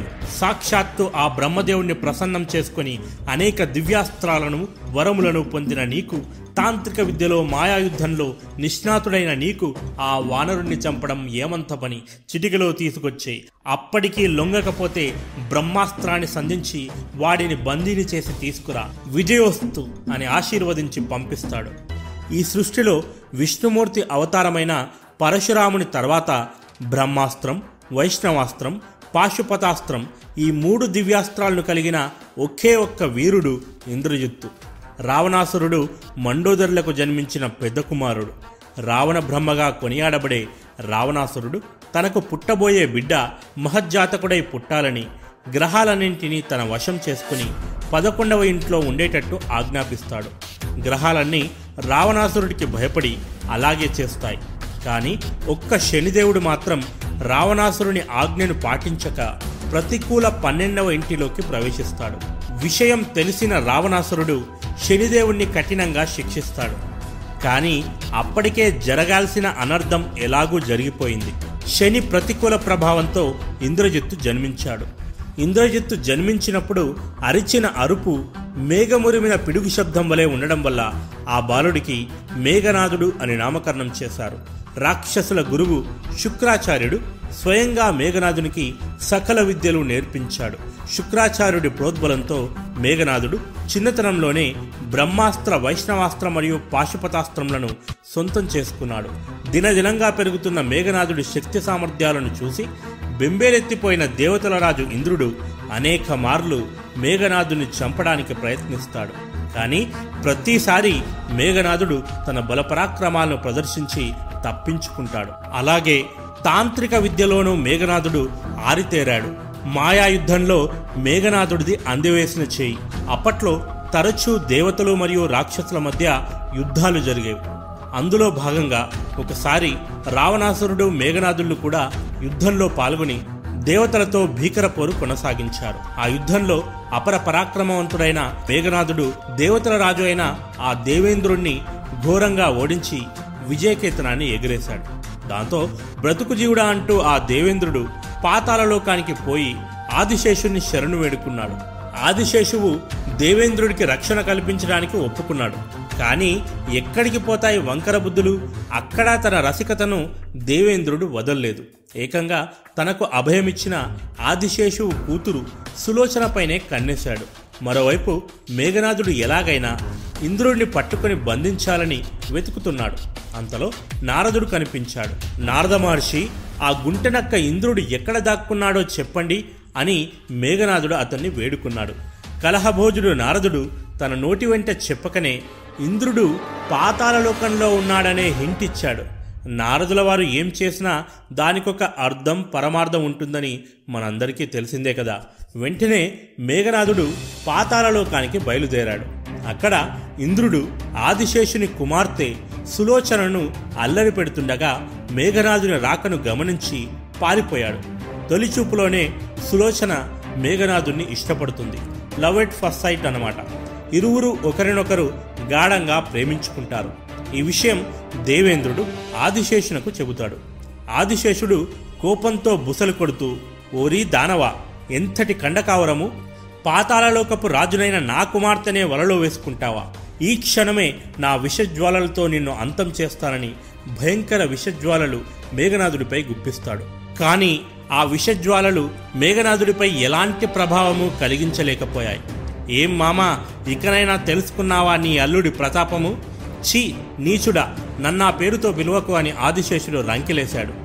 ఏదో పిల్లనిచ్చిన మావు అని నిన్ను చంపకుండా వదిలేస్తున్నా. లేదంటే నా కత్తితో నీ పడగలను ఒక్క వేటితో తెగ్గొట్టేవాణ్ణి. పో నా పేరు చెప్పుకుని బతుకు అని ఘోరంగా అవమానిస్తాడు. ఆ నన్నే అవమానిస్తావా? వచ్చే జన్మలో మానవుడిగా పుట్టి నిన్ను చంపి నా పగ తీర్చుకుంటానని ఆదిశేషుడు శబదం చేస్తాడు. ఓయబ్బో చాలానే చూశాను ఇలాంటి శబదాలను నీకు నన్ను చంపడానికి మరో జన్మ అవసరమేమో. కానీ నేను ఈ జన్మలోనే నీ కూతుర్ని పెళ్ళి చేసుకోబోతున్నాను. నువ్వు ఆశ్రయం ఇచ్చిన ఈ గుంటనక్క ఇంద్రుణ్ణి బంధించి తీసుకుపోతున్నాను. నీకు చేతనైనది చేసుకో అని ఇంద్రుణ్ణి పట్టుకొని బంధించి నేరుగా భూలోకానికి తీసుకుని వెళ్ళాడు. ఆ లంకేశ్వరుడు రావణాసురుడి ముందు ఇంద్రుణ్ణి బంధించి తీసుకువస్తాడు. పుత్రుడి ఈ ఘనకార్యానికి రావణాసురుడు ఆనందంతో పరవశించిపోతాడు. భలా కుమారా భలా తండ్రిని మించిన తనయుడవనిపించుకున్నావు అని ప్రశంసలతో ముంచెత్తుతాడు. దేవతల రాజే బందీ అయితే ఇక దేవతల పరిస్థితి ఏం కావాలి? వెంటనే బ్రహ్మ రంగంలోకి దిగుతాడు. మేఘనాథుడికి ప్రత్యక్షమై మేఘనాథ తప్పు చేస్తున్నావు నాయన వెంటనే ఇంద్రుణ్ణి విడిచిపెట్టు అని బ్రహ్మ కోరుతాడు. అది అసంభవమని మేఘనాథుడు తేల్చి చెబుతాడు. నాయనా నీవు ఇంద్రుడి విడిచిపెట్టిన ఎడల నీవు కోరిన వరమిస్తానని బ్రహ్మ పలుకుతాడు. ఇంకేముంది? అంది వచ్చిన అవకాశాన్ని మేఘనాథుడు వదులుకుంటాడా? అయితే వెంటనే నాకు చావు అనేదే లేకుండా అమరత్వాన్ని ప్రసాదించమని కోరుతాడు. నాయన పుట్టినవాడు గిట్టక తప్పదు. అమరత్వాన్ని ప్రసాదించడం సృష్టి నియమ విరుద్ధం. అలాగే తాంత్రిక విద్యల్లోనూ మేఘనాథుడు ఆరితేరాడు. అయితే యుద్ధంలో నిన్నెవరూ ఓడించని వరాన్ని ప్రసాదిస్తున్నాను. అయితే ఒక్క షరతు. నీవు యుద్ధానికి బయలుదేరే ముందు తప్పనిసరిగా యజ్ఞం చేసి ప్రాత్సంగిరాదేవిని సంతుష్టపరచాలి. ఎవరైతే నీ యజ్ఞానికి ఆటంకం కలిగిస్తారో అతని చేతిలో నీ ఓటమి తథ్యం. కావున ఎట్టి పరిస్థితుల్లో యజ్ఞానికి ఆటంకం కలగకుండా జాగ్రత్తపడు అలాగే యజ్ఞం ముగిసిన వెంటనే ఓ దివ్యరథం కూడా ప్రత్యక్షమవుతుందని బ్రహ్మదేవుడు వరమిస్తాడు. వెళుతూ వెళుతూ ఆ బ్రహ్మదేవుడు ఇంద్రుణ్ణి ఓడించినందుకు గుర్తుగా మేఘనాథుడికి ఇంద్రజిత్తు అని నామకరణం చేస్తాడు. ఇక అప్పటి నుండి మేఘనాథుడు ఇంద్రజిత్తుగా ముల్లోకాల్లో కీర్తింపబడ్డాడు. ఇంద్రజిత్తు హనుమంతుల మధ్య హోరాహోరీగా యుద్ధం జరిగింది. యుద్ధకాండ అప్పుడే మొదలైందా అన్నట్లుగా వారిరువురు అస్త్రశస్త్రాలతో పోరాడసాగారు. ఎంతకీ హనుమంతుడు లొంగకపోవడంతో విసుగు చెందిన ఇంద్రజిత్తు ఏకంగా ఆ బ్రహ్మాస్త్రాన్ని సంధించాడు. ఈ అస్త్రంతో ఇక వానరుడి ఆట ముగుస్తుందని వికటాట్టహాసం చేసాగాడు. కానీ పాపం ఇంద్రజిత్తుకు అసలు సంగతి తెలియదు. ఏ బ్రహ్మదేవుడైతే ఇంద్రజిత్తుకు బ్రహ్మాస్త్రాన్ని వరంగా ప్రసాదించాడో అదే బ్రహ్మదేవుడు హనుమంతుడికి బ్రహ్మాస్త్రం కూడా నిన్ను ఏమీ చేయలేదు అనే వరాన్ని ప్రసాదించాడని. కానీ హనుమంతుడు తన వైపు వస్తున్న బ్రహ్మాస్త్రాన్ని చూసి ఇప్పుడు ఈ బ్రహ్మాస్త్రానికి లొంగకపోతే అది ఆ బ్రహ్మదేవుణ్ణి అవమానించినట్లే అవుతుంది. తెలిసి తెలిసి అంతటి తప్పు చేయకూడదు అని తానే స్వయంగా ఆ బ్రహ్మాస్త్రానికి ఎదురెళ్ళి బందీ అవుతాడు. బ్రహ్మాస్త్రానికి బందీ కావడం వల్ల మరొక లాభం కూడా ఉందని హనుమంతుల వారు అనుకున్నారు. ఇప్పుడు బందీ అయితే వీళ్ళంతా నన్ను రావణుడి దగ్గరికి తీసుకెళ్తారు. అప్పుడు ఆ రావణుణ్ణి నేరుగా కలిసి మాట్లాడే అవకాశం దొరుకుతుంది. నా రాముడితో పెట్టుకుంటే ఏ గతి పడుతుందో ఆ రావణుడికి వివరిస్తాను. బుద్ధిగా విన్నాడా బతికిపోతాడు. లేదంటే ఇక అతని కర్మ అని హనుమంతుడు మనసులో అనుకున్నాడు. కదలకుండా బందీగా అలాగే ఉండిపోయాడు. ఈ రాక్షసుల తెలివి మామూలు తెలివి కాదు. అప్పటికే హనుమంతుల వారు బ్రహ్మాస్త్రంతో బంధించబడి ఉన్నారు. బ్రహ్మాస్త్రానికి మించిన బంధమేముంటుంది? వీళ్ళు ఓ పోటుగాలలాగా పెద్ద పెద్ద తాళ్ళను తెచ్చి హనుమంతుల వారిని బంధించడం మొదలుపెట్టారు. హనుమంతుల వారు ఏమీ తక్కువ తినలేదు. నన్ను బంధించకండి నన్ను బంధించకండి అని పెద్దగా అరుస్తున్నాడు. ఆహా ఏమి నటన? నిజానికి ఎప్పుడైతే రాక్షసులు హనుమంతుల వారిని తాళ్ళతో కట్టారో ఆ క్షణమే బ్రహ్మాస్త్రం వీగిపోయింది. ఎందుకంటే బ్రహ్మాస్త్రంతో బంధించబడిన వ్యక్తిని మళ్ళీ వేరొక దాంతో బంధించాలని చూడడం ఆ బ్రహ్మాస్త్రాన్ని అవమానించినట్లే లెక్క. అలా చేస్తే ఇక ఆ బ్రహ్మాస్త్రం పనిచేయదు. తాళ్ళతో కట్టిన వెంటనే బ్రహ్మాస్త్రం వీగిపోయిందని ఇంద్రజిత్తుకు కూడా తెలుసు. ఓరి సన్నాసుల్లారా ఎంత పని చేశారు? ఎంతో కష్టపడి నేను హనుమంతుని బ్రహ్మాస్త్రంతో బంధిస్తే మీరు అది వీగిపోయేలా చేశారు అని మనసులో తిట్టుకున్నాడు. కానీ బయట కనట్లేదు. ఎందుకంటే ఇప్పటికీ బ్రహ్మాస్త్రంతో బందీగానే ఉన్నానని హనుమంతుడు అనుకుంటున్నాడని ఇంద్రజిత్తు అనుకుంటున్నాడు. హనుమంతుణ్ణి అదే నమ్మకంతో ఉండని అని ఇంద్రజిత్తు భావించాడు. అబ్బో యాక్టింగ్. ఒకరిని మించి ఒకరు నటిస్తున్నారు. పద అని హనుమంతుణ్ణి రావణుడి దగ్గరికి సభలోకి తీసుకెళ్ళారు. రావణుడు ఓరీ వానరా నువ్విక్కడికి ఎందుకొచ్చావు? ఎవరు పంపించారు? అని అన్నాడు. నేను వానర రాజు సుగ్రీవుడు పంపిస్తే వచ్చానని హనుమంతుల వారు చెప్పారు. హనుమంతుడు రావణుణ్ణి అదే పనిగా చూస్తున్నాడు. ఔరా ఏమి తేజస్సు? సాక్షాత్తు దేవాధిపతి ఇంద్రుడి వలె వెలిగిపోతున్నాడు. ఆ ఒక్క తప్పు చేసి ఉండకపోయినట్లయితే ఎంత బాగుండు అనుకుంటున్నాడు. కానీ జరిగేది జరగక మానదు కదా. జరిగిన దానికి శిక్ష అనుభవించక తప్పదు కదా. జరిగేది జరగబోయేది మన ఆధీనంలో లేవు కదా. అంతా దైవేచ్ఛ.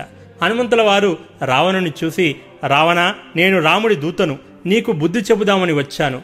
రామునుండి నిన్నెవరూ కాపాడలేరు. ఇకనైనా బుద్ధి తెచ్చుకొని సీతాదేవిని వదిలిపెట్టి రాముడి కాళ్ళపై పడి క్షమాపణలు వేడుకో. నా రాముడు దయాహృదయుడు తప్పక నిన్ను క్షమిస్తాడు అని నచ్చజెప్పాడు. అది విన్న రావణుడు చి నీచవానరా నా ముందే నా చావు గురించి మాట్లాడుతావా? నీ చావు మూడి ఇక్కడికి వచ్చావు. సైనికులారా ఈ వానరాన్ని కాల్చి బూడిద చేయండి అని ఆజ్ఞాపించాడు.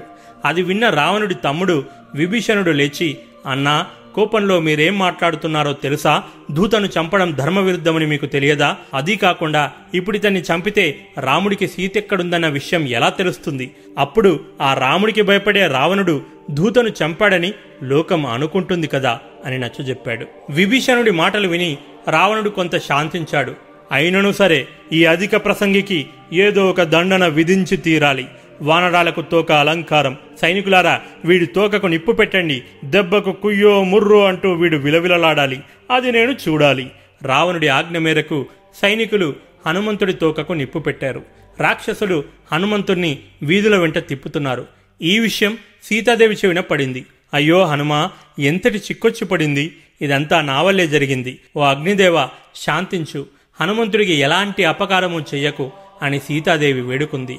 సాక్షాత్తు లక్ష్మీదేవి అవతారం సీతమ్మ తల్లి. అగ్నిదేవుడు వినకుండా ఎలా ఉంటాడు? సరే అని తల ఊపాడు. తోక భగభగా కాలుతున్న హనుమంతుడికి చీమ కుట్టినట్లుగా కూడా లేదు. అగ్నిదేవుడికి తండ్రి వాయుదేవుడు తోడయ్యాడు. ఉవ్వెత్తున అగ్నిజ్వాలలు ఎగిసిపడుతున్నాయి. మండుతున్న తోకతో హనుమంతుడు మళ్ళీ లంక వైపు పరిగెత్తాడు.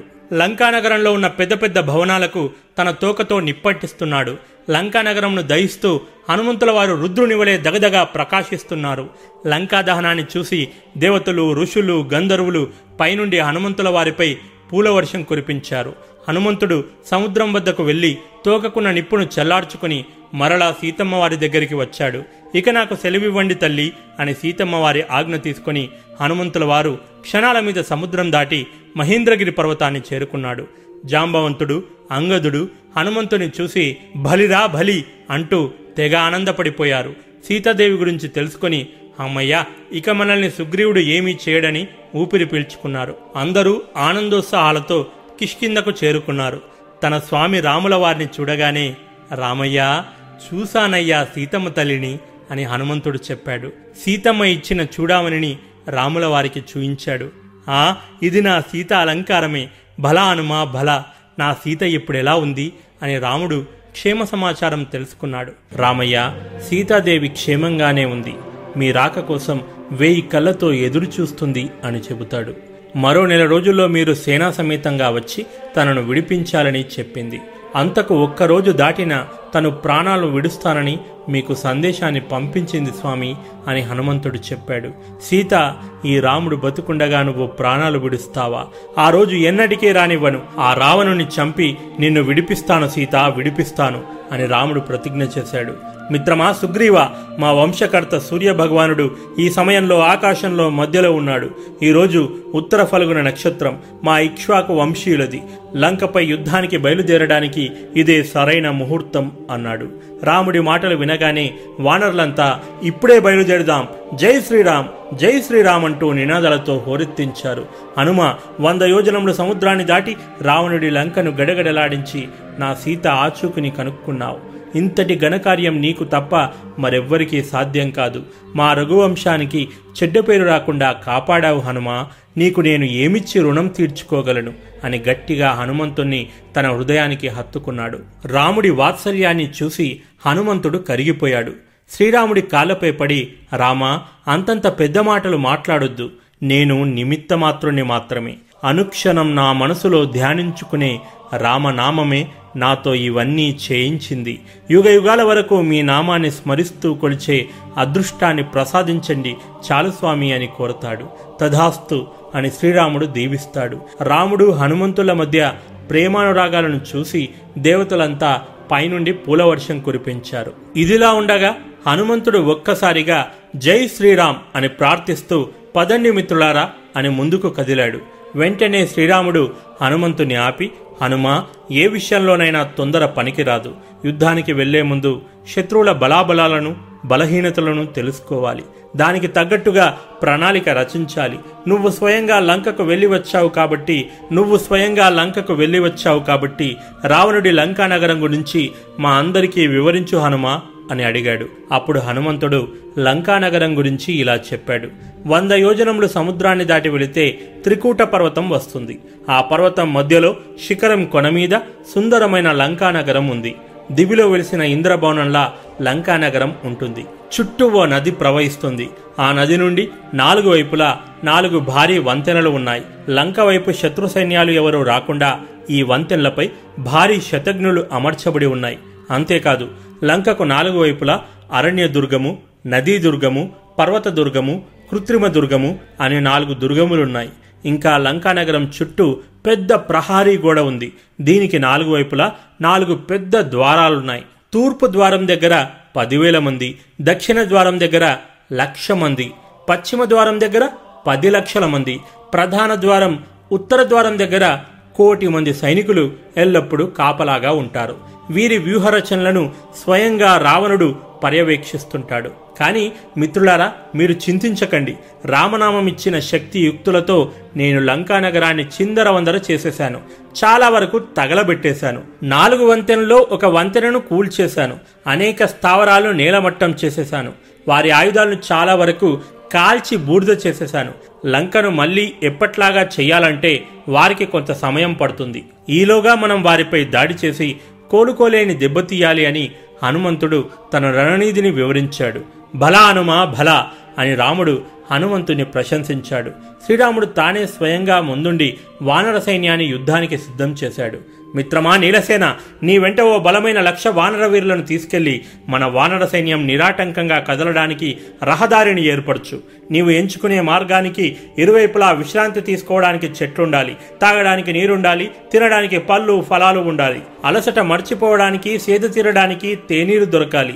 అలాంటి అనువైన మార్గాన్ని నువ్వు నిర్ణయించాలి అనే బాధ్యతను అప్పజెప్పుతాడు.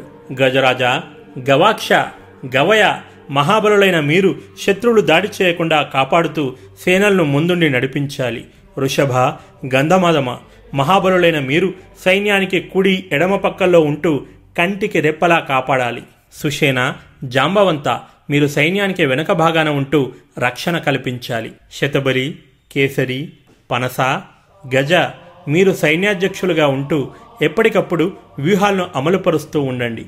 నీల నీకు మరొక మహత్తర బాధ్యతను అప్పజెప్పుతున్నాను.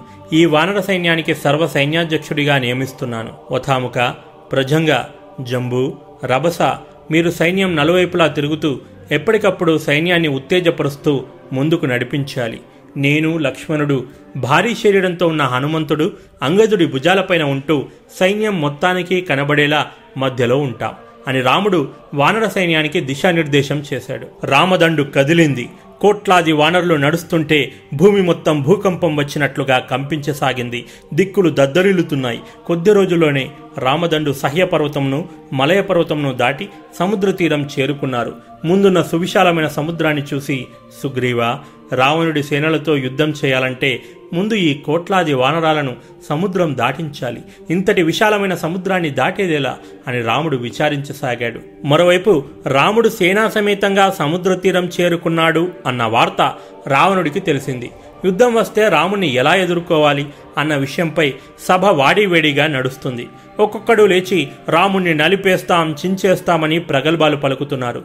మరి హనుమంతుడు ఒక్కడే వచ్చి లంకను గడగడలాడించినప్పుడు ఈ వీరాది వీరులు శూరాది శూరులు ఎవరి పైట కొంగు వెనుక దాక్కున్నారో చివరికి విభీషణుడు లేచి అన్నా ఒక్కడంటే ఒక్క సాధారణ వానరుడు ఒంటరిగా లంకకు వచ్చి ఏం చేశాడో మొన్నే చూశాం కదా అలాంటి వానరాలు రాముడి దగ్గర కోట్ల సంఖ్యలో ఉన్నారు. అది కాకుండా చిన్న వయసులోనే రాక్షస సంహారం గావించిన శ్రీరామ లక్ష్మణుల కీర్తిని గురించి ప్రత్యేకంగా చెప్పాల్సిన పని లేదు. అంతేకాదు ధర్మం వారి వైపు ఉంది.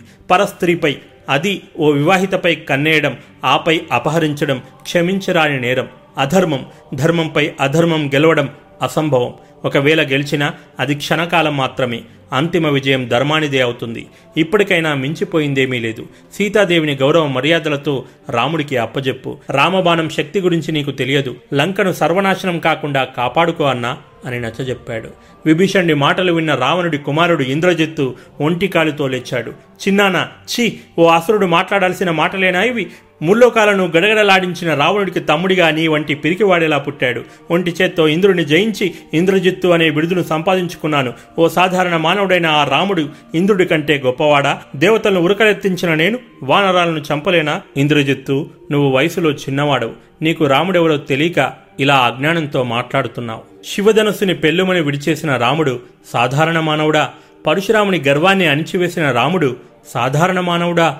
కోట్లాది రాక్షసులను హతమార్చిన రాముడు సాధారణ మానవుడా. నీకు రామబాణం గురించి తెలియక అలా మాట్లాడుతున్నావు బాలక. ఇంద్రుడి వజ్రాయుధం యముడి యమపాశం కంటే కూడా శక్తివంతమైనది. రాముడి రామబాణం. రామబాణం నుండి ఎవరూ తప్పించుకోలేరు. కాబట్టి సీతను రాముడికి అప్పచెప్పి మీ మీ ప్రాణాలను కాపాడుకోండని విభీషణుడు నచ్చజెప్పాడు. ఇక చాలు ఆపు అంటూ పటపటా పళ్ళు కొరుకుతూ రావణుడు సింహాసం నుండి పైకి లేచాడు. నా ముందే నా శత్రువును పొగుడుతున్నావు. నీవు నా తమ్ముడివా? నీవు నా హితుడివి కాదు నా బంధుడివి కూడా కాదు మిత్రుడివి అంతకన్నా కాదు. పోనీ శత్రువా అంటే ఆ అది కూడా కాదు. కనీసం శత్రువు ఎదురుగా నిల్చుండి పోరాడుతాడు. కానీ నువ్వు నా పక్కనే ఉండి నా నాశనం కోరుకునే నయవంచకుడివి. నా విజయాలను చూసి మనసులో అసూయను పెంచుకున్నావు. అందుకే ఇప్పుడు ఆ రాముడికి వంత పాడుతున్నావు.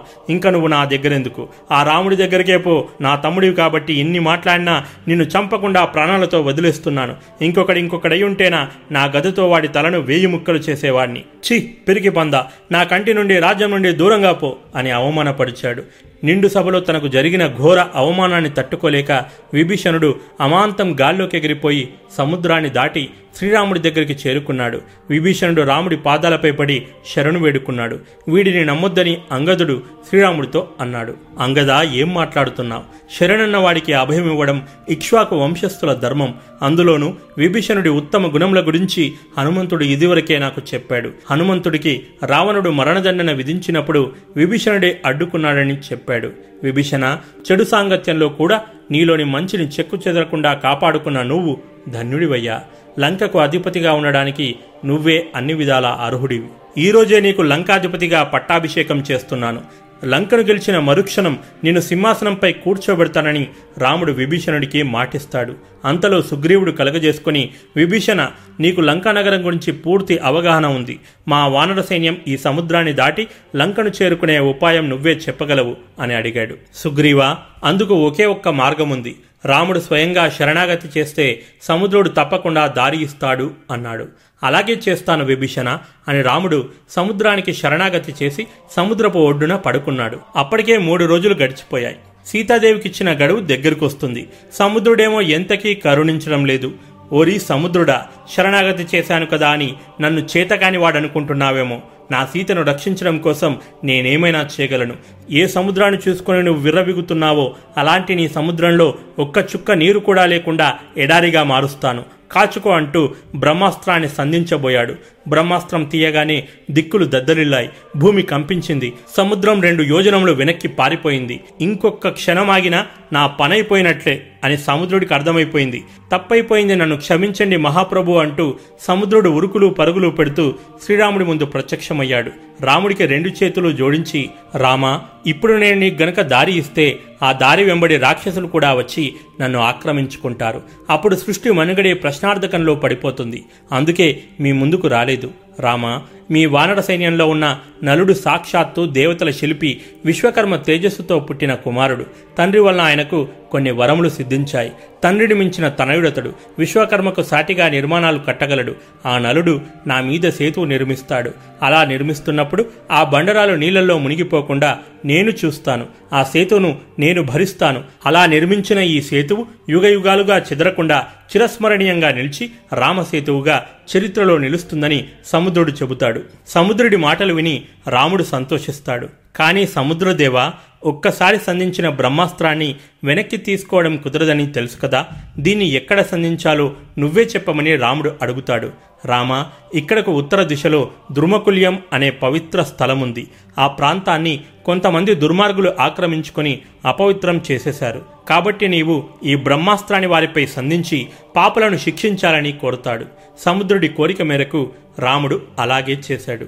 ఆ బాణం భూమిని చీల్చుకుంటూ వెళ్ళి పాతాళాన్ని చేరుకుంది. అలా పాతాళగంగ భూమిని చీల్చుకుంటూ పైకెగిసింది. ఆ ప్రాంతానికి మరుకాంతారం అనే పేరు వచ్చింది. ఆ పవిత్రమైన నీటితో తడిసి అక్కడి భూమి పావనమైపోయింది. అనేక దివ్యౌషధములతో కూడిన ఔషధ మొక్కలు అక్కడ ఇప్పటికీ మనకు కనిపిస్తాయి. అలా సముద్రుడు రాముడికి సేతువునెలా నిర్మించాలో చెప్పి లోపలికి వెళ్ళిపోయాడు. వెంటనే నలుడు రంగంలోకి దిగాడు. కోట్లాది వానరాలు చేయి చేయి కలిపారు. కొండలను పిండి చేసి సేతును నిర్మించడానికి రాళ్ళను తరలించారు. అలా వానరులంతా కలిసి కేవలం ఐదు రోజుల్లో వంద యోజనంల బృహత్తరమైన రామసేతును నిర్మించారు. అలా రామలక్ష్మణులు సుగ్రీవుడు హనుమంతుడు కోట్లాది వానరాలను వెంటబెట్టుకుని వానర సైన్య సమేతంగా సేతువు మీదుగా నడుస్తూ సముద్రాన్ని దాటి లంకా తీరమును చేరుకున్నారు.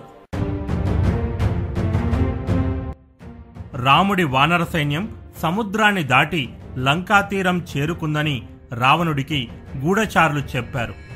వెంటనే రావణుడు గూఢచారులను వెంటబెట్టుకుని ఓ పెద్ద ఎత్తైన కొండను ఎక్కి తమ మాయా దృష్టితో కిందికి చూస్తున్నారు.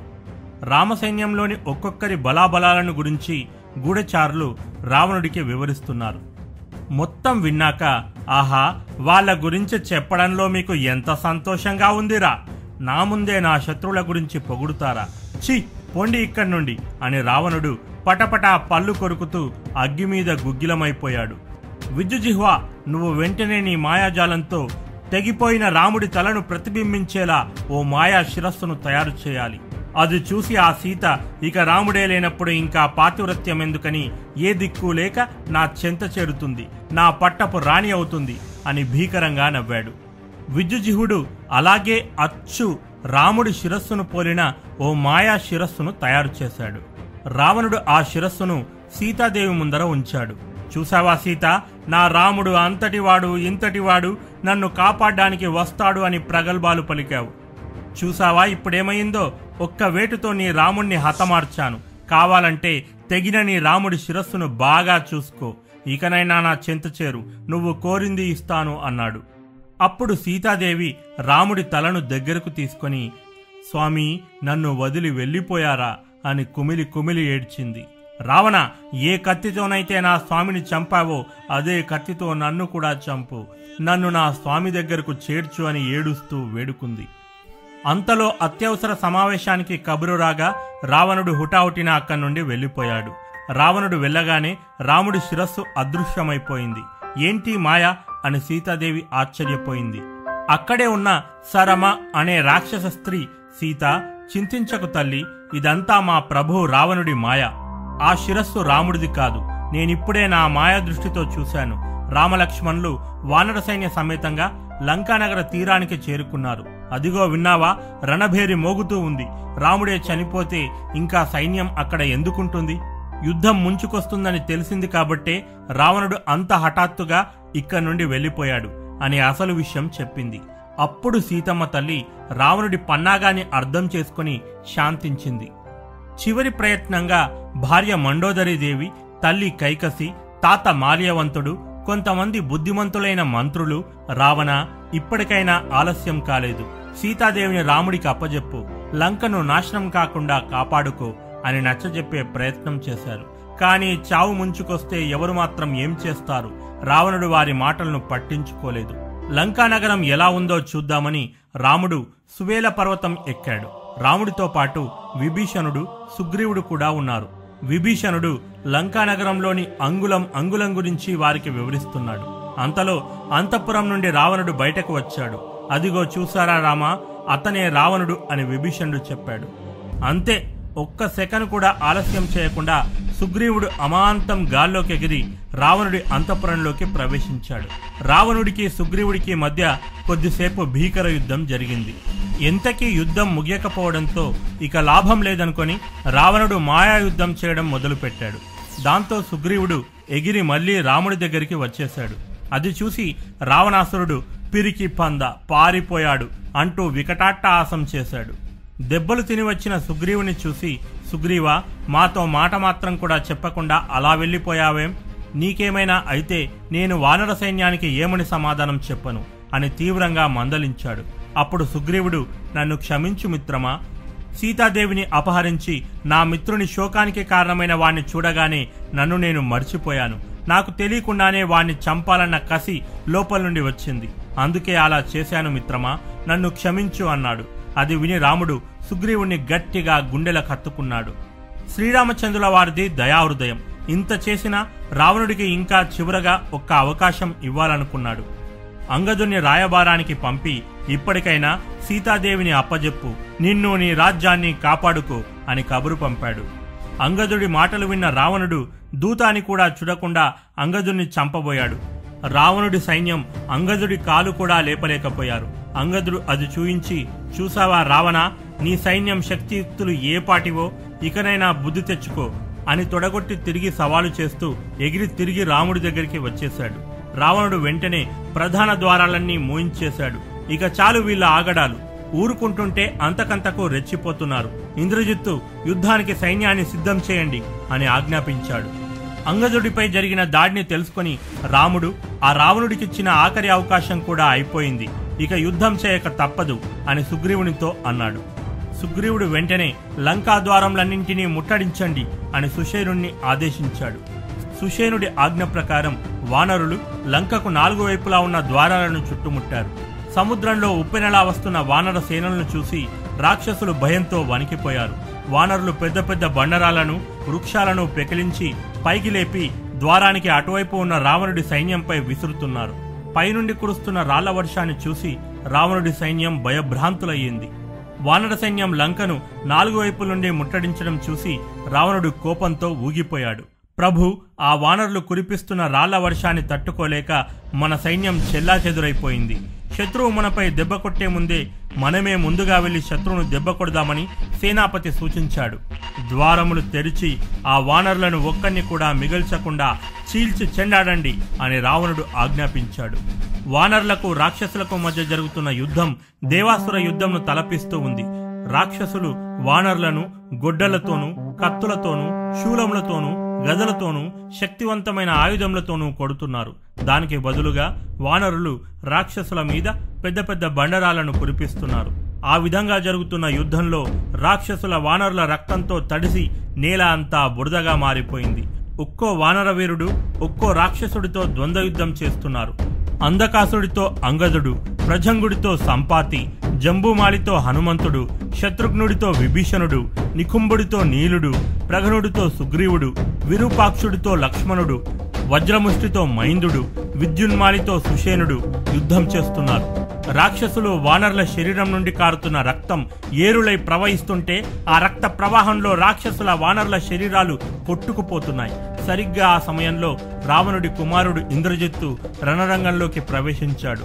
ఇంద్రుడినే గెలిచి ఇంద్రజిత్తు అనే బిడుదును దక్కించుకున్న ఆ మహావీరుడి గురించి ఇంతకు ముందే నేను చెప్పి ఉన్నాను. రథంలో వస్తున్న ఇంద్రజిత్తును చూడగానే అంగదుడు అమాంతం అతనిపై విరుచుకుపడ్డాడు. ఓ పెద్ద పర్వత శిఖరాన్ని పట్టుకొచ్చి ఇంద్రజిత్తు నిల్చున్న రథంపైకి విసిరాడు. అది చూసి ఇంద్రజిత్తు ఒక్కసారిగా రథం నుండి కిందికి దూకాడు. రథంపై ఆ పర్వత శిఖరం పడి నుజ్జు నుజ్జైపోయింది. ఇంద్రజిత్తు జీవితంలో ఇప్పటి వరకు ఆయన రథాన్ని కొట్టినవాడు లేడు. అది చూసి వానరులంతా జైహో యువరాజా అంటూ అరవడం మొదలుపెట్టారు. హనుమంతుల వారు జంబుమాలి వక్షస్థలంపై గట్టిగా చేత్తో ఒక్క చరుపు చరిచాడంతే. దెబ్బకు వాడు అక్కడికక్కడే రక్తం కక్కుకొని మరణించాడు. సుగ్రీవుడు ఓ పెద్ద వృక్షంను పెకిలించి వేసి ప్రగసుడు అనే రాక్షసుడిపై విసిరాడు. ఆ వృక్షం కింద పడి ప్రగసుడు అక్కడికక్కడే మరణించాడు. లక్ష్మణుడు ఒకే ఒక్క బాణంతో విరూపాక్షుడు అనే రాక్షసుణ్ణి పైలోకాలికి పంపించేశాడు. రాముడు తన పదునైన బాణములతో అగ్నికేతువు రశ్మికేతువు మిత్రజ్ఞుడు యజ్ఞకోపుడు అనే నలుగురు రాక్షసులను మట్టుపెట్టాడు. మైందుడు అనే వానరుడు తన పిడికిలితో మహాబలవంతుడైన వజ్రముష్టి అనే రాక్షసుణ్ణి హతమార్చాడు. నీలుడు నిఖుమ్మని ద్వివిధుడు అశని ప్రభుణ్ణి సుషేనుడు విద్యున్మాలిని నలుడు ప్రతపనుణ్ణి చంపి విజయకేతనం ఎగరేశారు. ఒక్కొక్క రాక్షస వీరుడి మరణం గురించి తెలుసుకుని సభలో సింహాసనం పైన కూర్చుని ఉన్న రావణుడు పళ్ళు పటపటా కొరుకుతూ కోపంతో ఊగిపోతున్నాడు. రాత్రిపూట కూడా విశ్రమించకుండా యుద్ధం కొనసాగింది. అప్పటి వరకు యుద్ధంలో రామదండుదే పై చేయిగా నిలిచింది. హనుమంతుల వారి దెబ్బకు ఇంద్రజిత్తు యుద్ధం నుండి పారిపోయాడు. ఇంద్రజిత్తు దగ్గర కొన్ని అద్వితీయ శక్తులు ఉన్నాయి. ఇంద్రజిత్తు ఒక మంత్రం చదవగానే ఒక పెద్ద దివ్యరథం ప్రత్యక్షమైంది. ఇంద్రజిత్తు ఆ రథంపైకి ఎక్కగానే మాయమైపోయాడు. రథం రథం పైన ఉన్న ఇంద్రజిత్తు ఎవరికీ కనిపించడం లేదు. అలా ఆకాశం నుండి ఇంద్రజిత్తు ఎవరికీ కనపడకుండా వానరులపై బాణాల వర్షం కురిపిస్తున్నాడు. పాపం వేలాది వానరులు పిట్టల్లాగా కుప్పకూలిపోతున్నారు. కొంతమంది వానరులు తిరిగి దాడి చేద్దామని చూస్తే అక్కడ ఎవరూ కనిపించడం లేదు. కొంతసేపటి తర్వాత ఇంద్రజిత్తు రామలక్ష్మణుల దగ్గరికి వచ్చాడు. రామలక్ష్మణులు రావణ సైన్యంతో భీకరంగా యుద్ధం చేస్తున్నారు. అదును చూసుకొని ఇంద్రజిత్తు రామలక్ష్మణులపై నాగపాశం అస్త్రాన్ని సంధించాడు. నాగపాశం అస్త్రం నాగాస్త్రం కంటే కూడా పవర్ఫుల్. నాగాస్త్రాన్ని గరుడాస్త్రంతో తిప్పికొట్టొచ్చు. కానీ నాగపాశాస్త్రాన్ని తిప్పికొట్టే అస్త్రం ఇప్పటి వరకు ఈ భూమి మీద పుట్టలేదు. దాంతో నాగపాశం రామలక్ష్మణుల దగ్గరికి వచ్చే కొద్దీ అందులో నుండి కొన్ని మిలియన్ల కొద్దీ పాములు పుట్టుకొచ్చాయి. ఆ పాములు రామలక్ష్మణులిద్దరినీ అంగుళం కూడా ఖాళీ లేకుండా చుట్టేశాయి. మొత్తం ఎక్కడ పడితే అక్కడ ఇష్టం వచ్చినట్లు పుడుతున్నాయి. దాంతో రామలక్ష్మణులు అక్కడే స్పృహ తప్పి మూర్ఛపోయారు. రామలక్ష్మణులు చనిపోయారని భావించి వానరులంతా యుద్ధ మైదానం నుండి అటూ ఇటూ పరిగెడుతున్నారు. రామలక్ష్మణుల శరీరాన్ని తీసుకొని హనుమంతుడు దూరంగా వచ్చేశాడు. మిత్రమా నన్ను వదిలిపెట్టి వెళ్ళిపోయావా అని సుగ్రీవుడు ఏడుస్తున్నాడు. రామలక్ష్మణులు చనిపోయారని భావించి ఇంద్రజిత్తు గర్వంతో మీసం తిప్పుకుంటూ సైన్య సమేతంగా లంకలోకి తిరిగి వచ్చేశాడు. రావణాసురుడు తన కొడుకు వీరత్వాన్ని చూసి పుత్రవాత్సల్యంతో ఉబ్బి తబ్బిబ్బైపోయాడు. రాక్షసులంతా తాగి తందనాలాడుతూ సంబరాలు జరుపుకున్నారు. విభీషణుడు రామలక్ష్మణులను చూసి ఆ ఇంద్రజిత్తు వీళ్ళపై శక్తివంతమైన నాగపాశాన్ని వదిలాడు. యముడి యమపాశం నుండైనా తప్పించుకోవచ్చేమో కాని నాగపాశం నుండి తప్పించుకోలేము. యక్ష గంధర్వ కిన్నెరలు అందరూ వచ్చినా ఈ నాగపాశ బంధం నుండి వీళ్ళని విముక్తి చేయలేం. కద్రువ యొక్క సంతానములైన భయంకరమైన కూరలున్న పాములను తన మాయచేత ఇంద్రజిత్తు బాణాలుగా మార్చుకున్నాడు. అప్పుడు హనుమంతుల వారు నా రామలక్ష్మణులను ఈ నాగపాశ బంధం నుండి విడిపించడానికి దారి లేదా అని ఏడుస్తూ అడిగాడు. మరోవైపు మరణించిన రామలక్ష్మణులను సీతాదేవికి చూయించమని రావణుడు రాక్షస స్త్రీలను ఆదేశించాడు. అప్పుడైనా సీతాదేవి రాముడిపై ఆశ చంపుకొని తన దగ్గరికి వస్తుందని రావణుడు భావించాడు. పుష్పక విమానంలో సీత యుద్ధభూమికి చేరుకుని స్పృహ తప్పి పడి ఉన్న రామలక్ష్మణులను చూసింది. వాళ్ళు చనిపోయారని భావించి సీతమ్మ కూడా పుష్పక విమానం నుండి కిందికి దూకి ఆత్మాహుతి చేసుకోబోయింది. అప్పుడు పక్కనే ఉన్న త్రిజట అను రాక్షస స్త్రీ ఆగమ్మ భర్త చనిపోయిన స్త్రీ ఈ పుష్పక విమానం ఎక్కితే ఇది ఎగరదు. మనం ఇప్పుడు గాల్లో ఎగురుతున్నాము అంటే దానర్థం రాముడు చనిపోలేదని. రామలక్ష్మణులు దైవాంశ సంభూతులు. వారికేం కాదని ధైర్యం చెప్పి తిరిగి సీతాదేవిని లంకకు తీసుకెళ్ళింది. వానరులంతా రామలక్ష్మణులను చూస్తూ ఏడుస్తుండగా ఒక్కసారిగా ఆకాశం నుండి ఒక మెరుపు వచ్చింది. దగదగా మెరుస్తూ రెక్కలను ఊపుకుంటూ ఓ భారీ స్వరూపం ఈ భూమిదికి వస్తుంది. అది వస్తున్నప్పుడు రెక్కలను ఊపుతున్న వేగానికి కొన్ని వేల వృక్షాలు భూమి మీద పడిపోయాయి. వచ్చింది మరెవరో కాదు విష్ణువు వాహనం సాక్షాత్తు గరుత్మంతుడు. తన స్వామిని ఆపదల నుండి కాపాడడానికి స్వయంగా వచ్చింది. గరుత్మంతుని చూడగానే పాములన్నీ భయంతో తలో దిక్కు పారిపోయాయి. అలా రామలక్ష్మణులకు నాగపాశ బంధనం నుండి విముక్తి కలిగింది. రామలక్ష్మణుల ఒంటి మీద ఉన్న గాయాలన్నీ మాయమైపోయి మళ్ళీ ఎప్పటిలాగే మారిపోయారు. అప్పుడు రాముడు మహానుభావ మీరెవరు? అని గరుత్మంతుని అడిగాడు. అప్పుడు గరుత్మంతుడు నవ్వుతూ స్వామి అది దేవరహస్యం. సమయం వచ్చినప్పుడు మీకే తెలుస్తుంది అని చెప్పి అక్కడి నుండి మాయమైపోయాడు. స్పృహ నుండి బయటకొచ్చిన రామలక్ష్మణులను చూసి వానరుల్లో మళ్ళీ ధైర్యం వచ్చింది. పరుగెత్తుకుంటూ రాముడి దగ్గరకు వచ్చి ఆనందంతో అరుస్తున్నారు. కేరింతలు కొడుతున్నారు. వారి కేరింతలు లంకానగరంలోకి వినిపిస్తున్నాయి. అది విని రావణాసురుడు పిచ్చి వానరులారా ఎవరైనా చస్తే ఏడుస్తూ కూర్చోవాలి కానీ వీళ్ళకేం పోయే కాలం వచ్చింది? ఇలా కేరింతలు కొడుతున్నారు అని గట్టిగా నవ్వాడు. అంతలో ఒక సైనికుడు పరిగెత్తుకుంటూ వచ్చి ప్రభు ఆ రామలక్ష్మణులు ఇంకా బ్రతికే ఉన్నారట అని చావు వార్త చల్లగా చెప్పాడు. అది విని రావణాసురుడికి చెమటలు పట్టుకున్నాయి.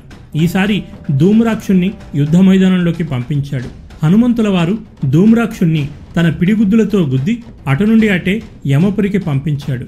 ఆ తర్వాత వజ్రదంశుని పంపించాడు. అంగదుడు వాడి మీద పెద్ద బండరాయిని పడేసి నుజ్జు నుజ్జు చేసి చంపేశాడు. ఆ తర్వాత అకంపనుడు వచ్చాడు. ఓ పెద్ద మహావృక్షాన్ని వేలతో సహా పెకిలించి హనుమంతుల వారు వాడి గుండెలపై గట్టిగా ఒక విసురు విసిరాడు. దెబ్బకు వాడు అక్కడికక్కడే రక్తం కక్కుకొని చచ్చిపోయాడు. ఇక లాభం లేదని రావణుడు ప్రహస్తుని పిలిచాడు. ప్రహస్త నీ వెళ్ళి గట్టిగా ఒక అరుపు అరువు. దెబ్బకు వానరులంతా హడలిపోయి పారిపోతారు. అప్పుడు యుద్ధ మైదానంలో ఒంటరిగా మిగిలిపోయిన రామలక్ష్మణుల భర్తం పట్టు అన్నాడు. ప్రహస్తుడు యుద్ధ మైదానంలోకి వచ్చి అలాగే భీభత్సాన్ని సృష్టించాడు. ఈసారి నీలుడు రంగంలోకి దిగాడు. ప్రహస్తుణ్ణి ఓ పెద్ద వృక్షంతో కొట్టిన చోట కొట్టకుండా ఉతికి పారేసి చంపేశాడు. అలా ఒక్కొక్క రాక్షస వీరుడు నేల కొరుగుతుంటే రావణుడు కోపంతో రగిలిపోయాడు. ఆ రాముణ్ణి ఇలాగే వదిలేస్తే నా లంకలో ఒక్క వీరుడు కూడా మిగిలేట్టు లేరు. యుద్ధం చివరి వరకు ఆగితే అదే నిజమవుతుంది. నేను బ్రతికుండగా నా లంకకు అలాంటి దుస్థితి రానివ్వను. నేనే స్వయంగా వెళ్ళి ఆ రామలక్ష్మణులను ఈ రోజే పైలోకానికి పంపిస్తాను. నా లంకా వీరులను కాపాడుకుంటాను అని స్వయంగా రావణాసురుడే యుద్ధానికి వచ్చాడు. రావణుడు తన లంకను ఎంతగా ప్రేమించేవాడో అర్థం కావడానికి ఈ ఒక్క ఉదాహరణ చాలు. తన సైన్యాన్ని కాపాడుకోవడం కోసం తన ప్రాణాల్నే అడ్డుపెట్టిన రావణాసురుడు ఓ గొప్ప రాజుగా నిలిచి తరతరాలకు ఆదర్శంగా నిలిచాడు. రావణాసురుడు అలా రథంపై వస్తుంటే యుద్ధభూమి మొత్తం దగదగా కాంతితో మెరిసిపోతుంది. ఒకేసారి ఇద్దరు సూర్యులు ప్రకాశిస్తున్నారా అన్న రీతిలో రావణాసురుడు మెరిసిపోతున్నాడు. అది చూసి రాముడు కూడా ఆహా ఎంతటి గొప్ప తేజస్సు ఉన్నది ఇతడిలో. ఆ ఒక్క తప్పు చేసి ఉండకపోతే ఇతడి యశస్సు శాశ్వతంగా చరిత్రలో నిలిచిపోయేది అని పొగిడాడట. రావణుడు రాగానే సుగ్రీవుడు పరుగెత్తుకుంటూ రావణుడి రథంపైకి దూకాడు. రావణాసురుడు దోమను కదా విసిరినట్టు చేత్తో అలా ఒక విసురు విసిరాడు. సుగ్రీవుడు కొన్ని యోజనాల దూరం వెళ్ళి పడిపోయాడు. రావణుడు వానరులందర్నీ బాణాలతో కొడుతూ చెల్లాచెదురు చేస్తున్నాడు. అది చూసి హనుమంతుడు రావణుడి రథంపైకి దూకి గట్టిగా పిడికిలి బిగించి రావణుడి గుండెలపై ఒక్క గుద్దు ఇంకొకడు ఇంకొకడైతే ఆ దెబ్బకు అక్కడికక్కడే రక్తం కక్కుకొని చచ్చేవరే కాబోలు. కానీ రావణాసురుడు మహాబలవంతుడు. ఆ దెబ్బను తట్టుకొని హనుమంతుని గట్టిగా చేత్తో ఒక్క తోపు తోశాడంతే. హనుమంతుల వారు రథంపై నుండి కింద పడిపోయాడు. ఇలా కాదని నీలుడు చిన్నగా మారిపోయి సూక్ష్మరూపం ధరించి రావణుడి లాల్చీలోకి దూరి నానా రచ్చ చేశాడు. రావణాసురుడు నీలుడిని కొట్టే ప్రయత్నంలో తనకు తానే పిడిగుద్దులు గుద్దుకున్నాడు. ఇక లాభం లేదనుకొని ఆగ్నేయాస్త్రాన్ని సంధించాడు. నీలుడు అగ్ని యొక్క అంశకు జన్మించినవాడు కాబట్టి ఆ అస్త్రాన్ని తట్టుకొని నిలబడగలిగాడు. కాని ఆ దెబ్బకు నీలుడు కొంతసేపు స్పృహ తప్పి కింద పడిపోయాడు. అంతలో లక్ష్మణుడు ఓరి రావణ నాతో యుద్ధం చెయ్యి అని రావణుడిపై బాణాన్ని వేశాడు. ఇద్దరు ఒకరిపై ఒకరు మహామహా దివ్యాస్త్రాలను ప్రయోగించుకుంటూ ఈరోజే యుద్ధం ఆఖరి రోజా అన్నట్టుగా భయానక యుద్ధం చేస్తున్నారు. ఇంతకీ లక్ష్మణుడు తగ్గకపోయేసరికి రావణుడు బ్రహ్మదేవుడు ఇచ్చిన శక్తి అనే అస్త్రాన్ని వదిలాడు. ఆ అస్త్రం లక్ష్మణుడి గుండెను తాకింది. ఆ దెబ్బకు లక్ష్మణుడు అక్కడికక్కడే స్పృహ తప్పి పడిపోయాడు. అయితే లక్ష్మణుడు పూర్తిగా స్పృహ కోల్పోలేదు. లోపల విష్ణు సహస్రనామం చదువుతున్నాడు. దాంతో శక్తి అస్త్రం లక్ష్మణుణ్ణి చంపలేకపోతుంది. అప్పుడు రావణుడు అమ్మో వీణ్ణిలాగే వదిలేస్తే వీళ్ళేదో మాయ చేసి మళ్ళీ బ్రతికిస్తారు. వీణ్ణి నేను లంకకు తీసుకెళ్ళి అక్కడ చంపుతానని లక్ష్మణుడి శరీరాన్ని పైకి లేపే ప్రయత్నం చేశాడు. లక్ష్మణుడు లోపల విష్ణు సహస్రనామం చదువుతున్నాడు. సాక్షాత్తు విష్ణు స్వరూపం మంత్రం రూపంలో ఇప్పుడు లక్ష్మణుడిలో ఆవహించబడి ఉంది. దాంతో రావణుడు లక్ష్మణుని అంగుళం కూడా పైకి లేపలేకపోయాడు. ఇంతలో హనుమంతుల వారు అక్కడికి వచ్చి రావణాసురుడి కడుపులో ఒక్క పిడిగుద్దు గుద్దాడంతే రావణుడు పక్కకు పడిపోయాడు. వెంటనే హనుమంతుడు జై శ్రీరామ్ అని మంత్రించి లక్ష్మణుడి శరీరాన్ని పైకి లేపి శ్రీరాముడి దగ్గరికి తీసుకుపోయాడు. శ్రీరాముడి నామాన్ని మంత్రించగానే అప్పటి వరకు కొండలాగా బరువుగా ఉన్న లక్ష్మణుడి శరీరం దూదిపింజలాగా సునాయసంగా పైకి లేచింది. విషయం తెలుసుకున్న రాముడు స్వయంగా రావణుడితో యుద్ధం చేయడానికి బయలుదేరాడు. అప్పుడు హనుమంతుడు ఆగండి ప్రభు వాడు రథంపైన నిల్చుండి యుద్ధం చేస్తున్నాడు. మనమేం తక్కువ తిన్నామా? మీరు నా వీపు మీద కూర్చొని ఆ రావణుడితో యుద్ధం చేయండి. అని రాముణ్ణి తనపై ఎక్కించుకుని వాయువేగంతో పైకి ఎగిరాడు రాముడు తన ధనుసుతో గట్టిగా ధనుష్ఠాంకారం చేశాడు. ఆ శబ్దం విని దిక్కులు దద్దరిల్లాయి. భూమి కంపించింది. రావణుడు రాముడు చాలాసేపు భయానక యుద్ధం చేశారు. రాముడు మెరుపు వేగంతో బాణాలు విసురుతున్నాడు. రాముడు ఎప్పుడు బాణం తీస్తున్నాడో ఎప్పుడు బాణం వేస్తున్నాడో రావణుడికి అస్సలు అర్థం కావట్లేదు. రాముడి బాణానికి రావణాసురుడి ధనస్సు రెండు ముక్కలుగా విరిగిపోయింది. మళ్ళీ ఒక ధనస్సు తీసుకున్నాడు. దాన్ని కూడా రామబాణం విడిచేసింది. ఈసారి గదను తీసుకున్నాడు. రామబాణం గదను భస్మం చేసేసింది. రావణుడికేమీ అర్థం కావట్లేదు. రాముడు ఓ అర్ధచంద్ర బాణంతో రావణుడి కిరీటాన్ని గురిచూసి కొట్టాడు. కిరీటం కింద పడిపోయింది. రాముడు వేసిన మరో బాణానికి రావణుడి రథం కుప్పకూలిపోయింది. రావణుడు కిందికి దూకాడు. తేజస్సుతో దగదగా మెరిసిపోతూ వచ్చిన రావణుడు రథాన్ని కోల్పోయి కిరీటం కిందపడి నిరాయుధుడై తేజస్సు హీనుడై అసహాయ స్థితిలో దీనంగా దిక్కులు చూస్తూ కదలకుండా బండరాయిలా ఉండిపోయాడు. రావణుడి అహం ఘోరంగా దెబ్బతింది. రావణ నిన్ను అప్పుడే చంపను. అలసిపోయి ఉన్న నిన్ను చంపడం ధర్మం కాదు. పోయి రేపురా అని వదిలేశాడు. రాముడి చేతిలో ఘోరంగా ఓడిపోయిన రావణుడు అవమాన భారంతో కుంగిపోయాడు.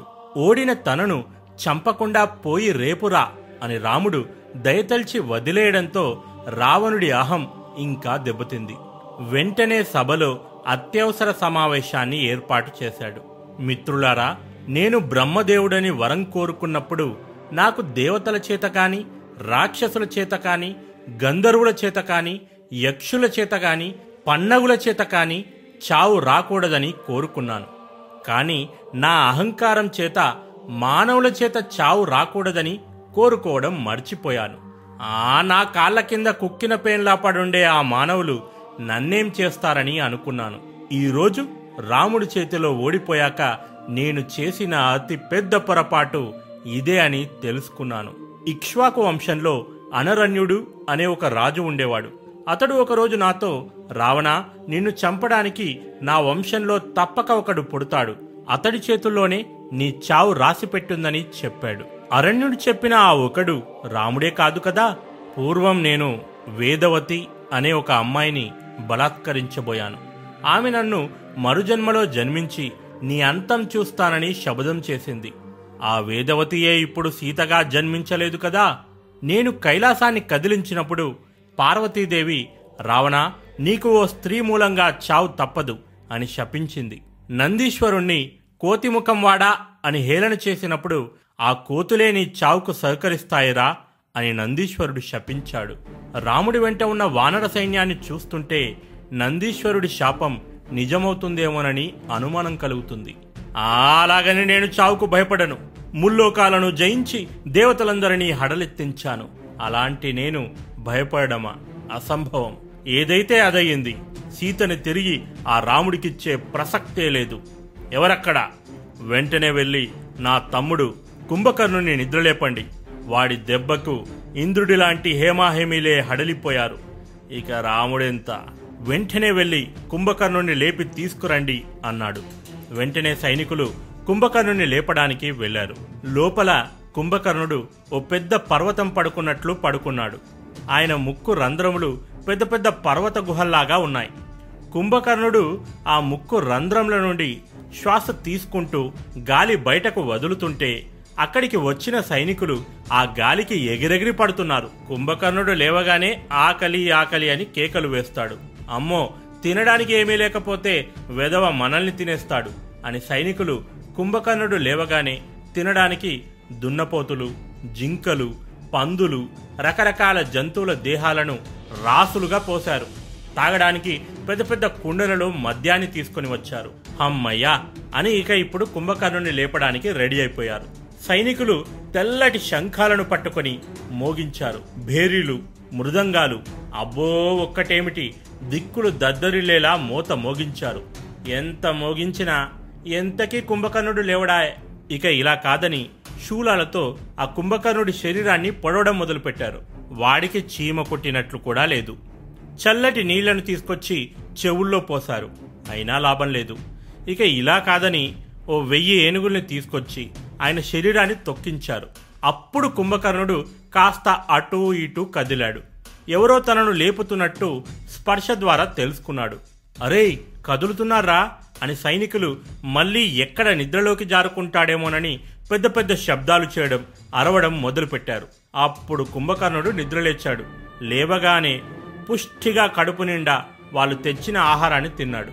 తిన్నాక కడుపు నిండా మద్యాన్ని తాగాడు. ఆ తర్వాత ఆ ఇప్పుడు చెప్పండ్రా అబ్బాయిలు. నన్నెందుకు బలవంతంగా లేపారు? ఏమంత కొంపలు మునిగిపోయే ఆపద వచ్చి పడింది? అని అడిగాడు. ప్రభు మీ అన్నగారు సీత అనే వివాహితను అపహరించి లంకకు తీసుకొని వచ్చారు. అది తెలిసి ఆమె భర్త రాముడు వానర సైన్యాన్ని వెంటబెట్టుకొని లంకపై యుద్ధానికి వచ్చాడు. రాముడితో జరిగిన యుద్ధంలో మన వైపు ఎందరో అసుర యోధులు మరణించారు. చివరికి రావణాసుల వారే స్వయంగా యుద్ధానికి వెళ్ళి రాముడి చేతిలో ఘోరంగా ఓడిపోయి లంకకి తిరిగొచ్చాడు. దిక్కుతోచని స్థితిలో ప్రభువుల వారు మిమ్మల్ని లేపి తీసుకురమ్మని మమ్మల్ని పంపించాడని చెప్పారు. కుంభకర్ణుడు వెంటనే స్నానం చేసి చక్కగా అలంకరించుకున్నాడు. ప్రళయకాలంలో యమధర్మరాజులాగా కుంభకర్ణుడు టీవీగా నడుచుకుంటూ రావణుడి మందిరంనకు వస్తున్నాడు. ఆకాశమంత ఎత్తున్న కుంభకర్ణుని చూసి దూరం నుండి వానరులంతా భయపడిపోయి తలో దిక్కు పారిపోతున్నారు. రామలక్ష్మణులు కూడా కుంభకర్ణుని చూసి విభీషణ రావణాసురుడు మళ్ళీ మాయారూపాన్ని ధరించి యుద్ధానికి వస్తున్నాడా? అని అడిగారు. అప్పుడు విభీషణుడు రామా ఇతడి పేరు కుంభకర్ణుడు. రావణుడికి తమ్ముడవుతాడు నాకు అన్నవుతాడు. ఇతడు మహాపరాక్రమవంతుడు. ఇంద్రుడు యముణ్ణి యుద్ధంలో ఒంటి చేత్తో ఓడించాడు. రాక్షస జాతిలో ఇంత భారీ దేహం గల మరో రాక్షసుడు ఎవరూ లేరు. కుంభకర్ణుడు పుట్టి పుట్టగానే వేల మంది ప్రాణులను తిని కడుపు నింపుకున్నాడు. కుంభకర్ణుడికి ఆకలి ఎక్కువ. దొరికిన దాన్ని దొరికినట్టు తినేసేవాడు. కుంభకర్ణుడు అలా తింటూ పోతే భూమి మీద కొంతకాలానికి ప్రాణి అనేదే మిగిలదని ప్రజలందరూ దేవతల రాజు ఇంద్రుడిని శరణు వేడారు.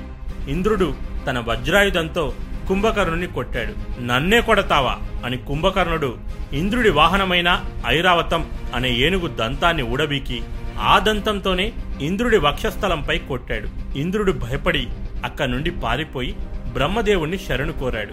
దేవతలంతా తమపై బ్రహ్మదేవుడికి చాడీలు చెబుతున్నారని తెలిసి రావణుడు కుంభకర్ణుడు నేను బ్రహ్మదేవుణ్ణి ప్రత్యక్షం చేసుకోవడానికి ఘోరంగా తపస్సు చేశాను కుంభకర్ణుడు బ్రహ్మదేవుడు ప్రత్యక్షమైతే ఇంద్రాసనాన్ని కోరుకోవాలని అనుకున్నాడు. దేవతలంతా ఇది తెలిసి బ్రహ్మదేవ వీడు ఇంద్రాసనంపై కూర్చుంటే ఇక మాగతేం కావాలి?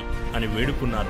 అప్పుడు బ్రహ్మదేవుడు సరస్వతీదేవి సహాయం అడిగాడు. కుంభకర్ణుడు వరం కోరుకునేటప్పుడు ఇంద్రాసనానికి బదులుగా నిద్రాసనం అని పలికేటట్లు చేయాలని వారంతా సరస్వతీదేవిని కోరుకున్నారు.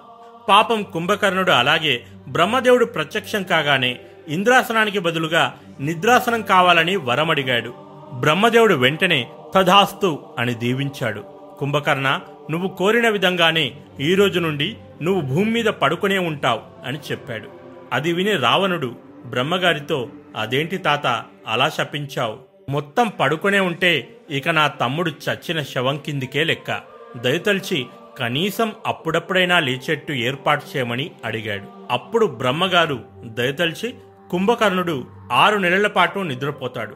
ప్రతి ఆరు నెలలకొకసారి నిద్రలేచి ఒక్కరోజు మాత్రం మెలకువగా ఉంటాడని చెప్పాడు.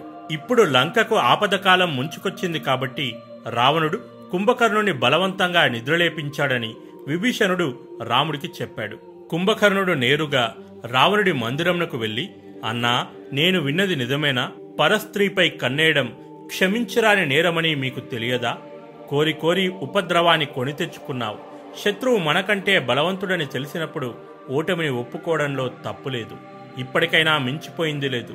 సీతాదేవిని రాముడికి ఇచ్చివేసి లంకను కాపాడుకో అని నచ్చజెప్పబోయాడు. ఛీ! ఇది వినడానికా నిన్ను నిద్రలేపించింది. నా తమ్ముడు అపర బలపరాక్రమవంతుడు. ఆ రాముడిని సమస్త వానర సైన్యాన్ని ఒక్క రోజులో అంతం చేస్తావని నిన్ను రమ్మన్నాను. నువ్వేమో పిరికివాడిలా భయపడి నాకే నీతులు చెబుతున్నావు అని కోప్పడ్డాడు. అన్నా ఈ కోపానికి భయపడే మంత్రులెవరో నీకు సలహాలు ఇవ్వడం మానేశారు. నీకు భయపడకుండా విభీషణుడు ఒక్కడే నీ మంచి కోరి సలహాలిచ్చేవాడు. నీ అహంకారంతో వాడిని కూడా దూరం చేసుకున్నావు. మనకు బలము పరాక్రమము ఉంది కదా అని ఎక్కడ పడితే అక్కడ ఎప్పుడు పడితే అప్పుడు వాటిని ఉపయోగించకూడదు. నువ్వు లంకాధీశుడవు.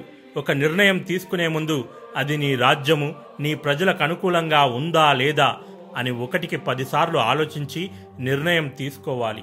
ధర్మము అర్థము కామము ఈ మూడు పురుషార్థములు వీటిని ఎప్పుడెప్పుడు ఆచరించాలో తెలుసుకొని సమయానికి తగ్గట్టుగా వాటిని ఆచరించేవాడు ఉత్తముడు అనిపించుకుంటాడు. అది తెలియని వాడికి ఎన్ని శాస్త్రములు తెలిసినా ఏంటి ప్రయోజనం? ఉపాయములు నాలుగు రకాలు. సామ దాన భేద దండోపాయములు. దండోపాయం అనేది చివరి అస్త్రం. రాజు ఎప్పుడైనా మొదటి మూడు ఉపాయాలతో పని అయ్యేటట్లు ప్రయత్నించాలి. అలా కానప్పుడు తప్పనిసరి పరిస్థితుల్లో మాత్రమే దండోపాయమను అస్త్రమును తన అమ్ముల పొదిలో నుండి తీయాలి. మంత్రులు రాజు తీసుకున్న నిర్ణయంలో ఏదైనా తప్పుంటే అక్కడికక్కడే ఇది తప్పు ప్రభు అని ధైర్యంగా చెప్పగలిగి ఉండాలి. అంతే తప్ప డూడు బసవనల మనం చెప్పిన దానికల్లా తలూపే వాళ్ళను మంత్రులుగా పెట్టుకుంటే ఏంటి ప్రయోజనం? మంచి చెడులు ఆలోచించలేని వాళ్ళను అర్ధశాస్త్ర జ్ఞానం లేని వాళ్ళను మంత్రులుగా ఉంచుకోరాదు. అలాంటి వాళ్ళు నీకు మంచి చేయకపోగా నిన్ను చిక్కుల్లో పడేస్తారు. కొంతమంది మంత్రులు నీ వెంటే ఉంటూ నీ శత్రువులతో చేతులు కలిపి నీతో చేయకూడని పనులు చేయించి నిన్ను అప్రతిష్టపాలు చేస్తారు. అటువంటి వారిని దూరంగా ఉంచాలి. ఎవరిని గుడ్డిగా నమ్మకుండా వారిని ఒక కంట కనిపెట్టి ఉంచాలి. కుంభకర్ణ చాలు ఇక నీ వ్యర్థ ప్రసంగం. అన్ననైన నాకే నీతులు చెప్పేంత పెద్దవాడివయ్యావా? లేక ఓ మానవుడి చేతిలో ఓడిపోయి వచ్చాడు అని చులకన చేస్తున్నావా? నీకు ఇష్టముంటే నా తరపున పోయి ఆ రాముడితో యుద్ధం చేయు. లేదంటే మళ్ళీ వెళ్ళి పడుకోపో. అప్పుడు కుంభకర్ణుడు అన్నా నన్ను మన్నించు. నేనేది చెప్పినా నీ మంచికే చెప్పాను. ఈ తమ్ముడు ఉండగా నువ్వెప్పుడూ ఒంటరి కాలేవు అన్నా. అన్నపై ఈగ కూడా వాలకుండా రక్షించడం తమ్ముడిగా నా బాధ్యత. అదే ధర్మం కూడా. నేను బతికుండగా ఆ రాముడి నీడ కూడా నీపై పడనివ్వను. ఇదే నా ప్రతిజ్ఞ. యుద్ధంలోకి వెళ్ళే ముందు నన్ను ఆశీర్వదించు అన్నా అని కుంభకర్ణుడు రావణుడి ఆశీర్వచనములు తీసుకొని యుద్ధానికి బయలుదేరాడు. రణదుందుబులు భేరీలు మారుమోగుతుండగా శంఖధ్వనములతో ఆకాశం దద్దరిల్లుతుండగా గజబలం అశ్విక బలం కాల్బలములతో కుంభకర్ణుడు యుద్ధ మైదానంలోకి అడుగుపెట్టాడు. కుంభకర్ణుడి శరీరం చుట్టుకొలత నూరు ధనస్సుల పొడుగు అనగా రెండు వందల గజాల పొడుగు ఆరు వందల ధనస్సుల ఎత్తు అనగా పన్నెండు వందల గజాల ఎత్తు కలిగి మహాపర్వతం మాదిరి ఉన్నాడు. కుంభకర్ణుడు యుద్ధంనకు బయలుదేరగానే ఎన్నో దుశ్శకునములు ఎదురయ్యాయి. ఆకాశమంతా నల్లటి మేఘాలు అలముకున్నాయి సూర్యుడు మబ్బుల చాటుకు వెళ్ళిపోయాడు. గాలులు విపరీతంగా వీస్తున్నాయి. పిడుగులు పడుతున్నాయి నక్కలు భయంకరంగా అరుస్తున్నాయి పక్షులు వ్యతిరేక దిశలో ఎగురుతున్నాయి. కుంభకర్ణుడి శూలం మీద ఒక పెద్ద గద్ద వచ్చి వాలింది. కుంభకర్ణుడి ఎడమ కన్ను ఎడమ భుజం అదురుతున్నాయి. అయినా సరే కుంభకర్ణుడు ఇవేమీ పట్టించుకోకుండా యుద్ధ మైదానంలో ముందుకు కదిలాడు. కుంభకర్ణుని చూసి వానరులంతా తలో దిక్కు పారిపోతున్నారు. వానరులారా భయపడకండి. ఇప్పటికే మూడొంతుల రావణుడి సైన్యాన్ని అంతం చేశాం. వీడెంత? మర్చిపోయారా? మీ శక్తియుక్తుల్ని. రండి వీడిని కూడా అంతం చేద్దాం అని అంగజుడు వానర సైన్యానికి ధైర్యం చెప్పాడు. అంగజుడి మాటలు విన్న వానర సైన్యం తిరిగి వచ్చి కుంభకర్ణుడి మీదికి బండరాళ్ళు చెట్లను విసిరారు. అవి తగిలిన కుంభకర్ణుడికి చీమ కూడా కొట్టినట్లు లేదు. కుంభకర్ణుడు నడుస్తుంటే వేలకు వేల వానర సైన్యం అతని కాళ్ళ కింద పడి మరణించారు. కుంభకర్ణుడు తన చేతులను బారుగా చాచి చేతికి వచ్చిన వానరాలని నోట్లో వేసుకుని సజీవంగా కరకరా నమిలేస్తున్నాడు. అది చూసి వానరాలు ప్రాణభయంతో పరుగులు పెట్టసాగారు. కొంతమంది చెట్లు ఎక్కి దాక్కున్నారు. మరికొంతమంది సముద్రంలో పడిపోయారు. మరికొంతమంది సేతు మీదుగా వెనక్కి పారిపోయారు. కొంతమంది కొండ గుహల్లో దూరిపోయారు. కుంభకర్ణుని చంపడానికి హనుమంతుల వారు అంగదుడు సుగ్రీవుడు వృషభుడు శంభుడు నీలుడు గవాక్షుడు గంధమాదండు వంటి వీరాది వీరులు బలపరాక్రమవంతులు ఎందరు ప్రయత్నించినా లాభం లేకుండా పోయింది. వాళ్ళు విసిరిన పెద్ద పెద్ద పర్వతాలను సైతం కుంభకర్ణుడు చేత్తో అమాంతం పట్టుకుని పిండి పిండి చేసేస్తున్నాడు. అది చూసి లక్ష్మణుడు కుంభకర్ణుడిపై బాణం వేశాడు. కుంభకర్ణుడి శరీరంపై లక్ష్మణుడి బాణాలు ఏమాత్రం పనిచేయట్లేదు. కుంభకర్ణుడు లక్ష్మణుడి వైపు చూస్తూ నేను నా అన్నకు ఎలా ఆజ్ఞాకారినో వీడు ఆ రాముడికి అలా. వీడిని చంపితే నాకేం వస్తుంది? కొడితే కుంభస్థలాన్నే కొట్టాలి. ఆ దెబ్బకు పిల్లకాకులందరూ పారిపోతారు.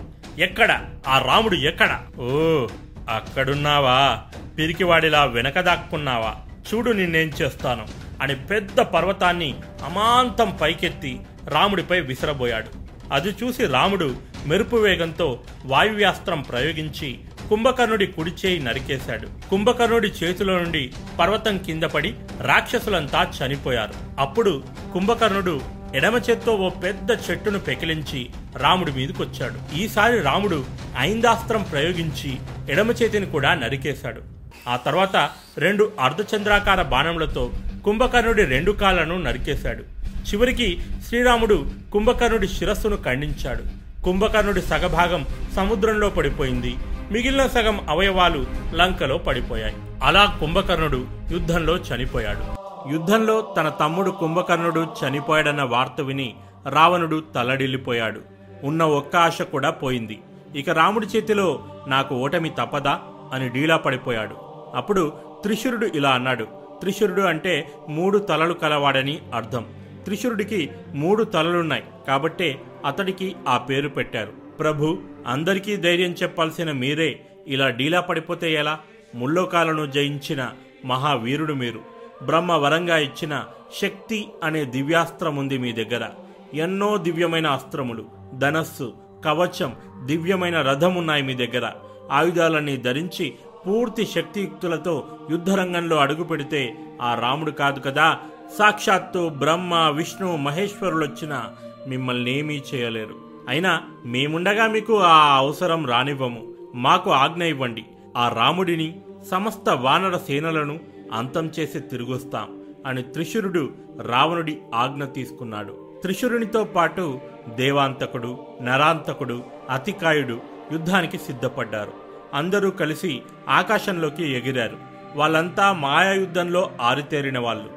ఈ నలుగురు కూడా రావణుడి కుమారులు. వీళ్ళకి తోడుగా రావణుడి సోదరులైన మహోదరుడు మహాపార్శ్వుడు కూడా యుద్ధానికి బయలుదేరారు.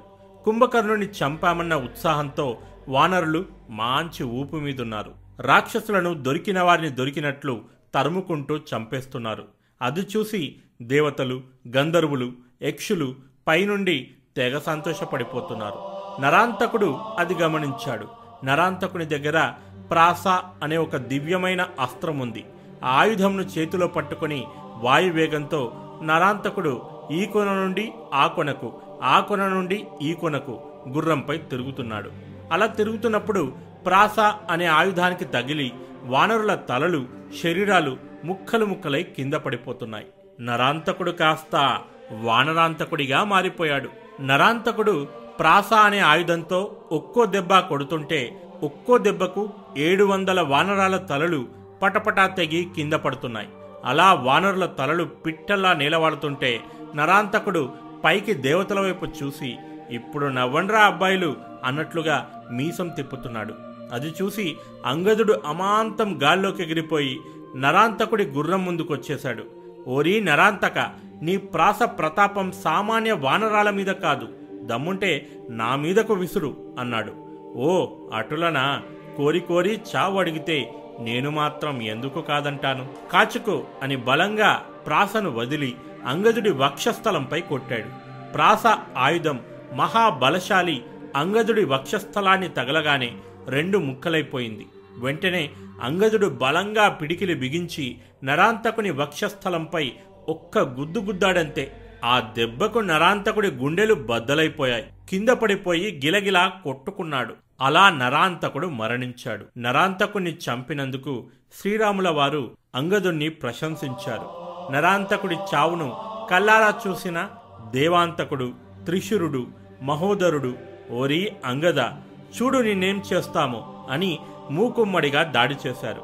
అంగదుడిని గుక్క తిప్పుకోనీకుండా ముగ్గురు మూడు వైపుల నుండి దాడి చేస్తున్నారు.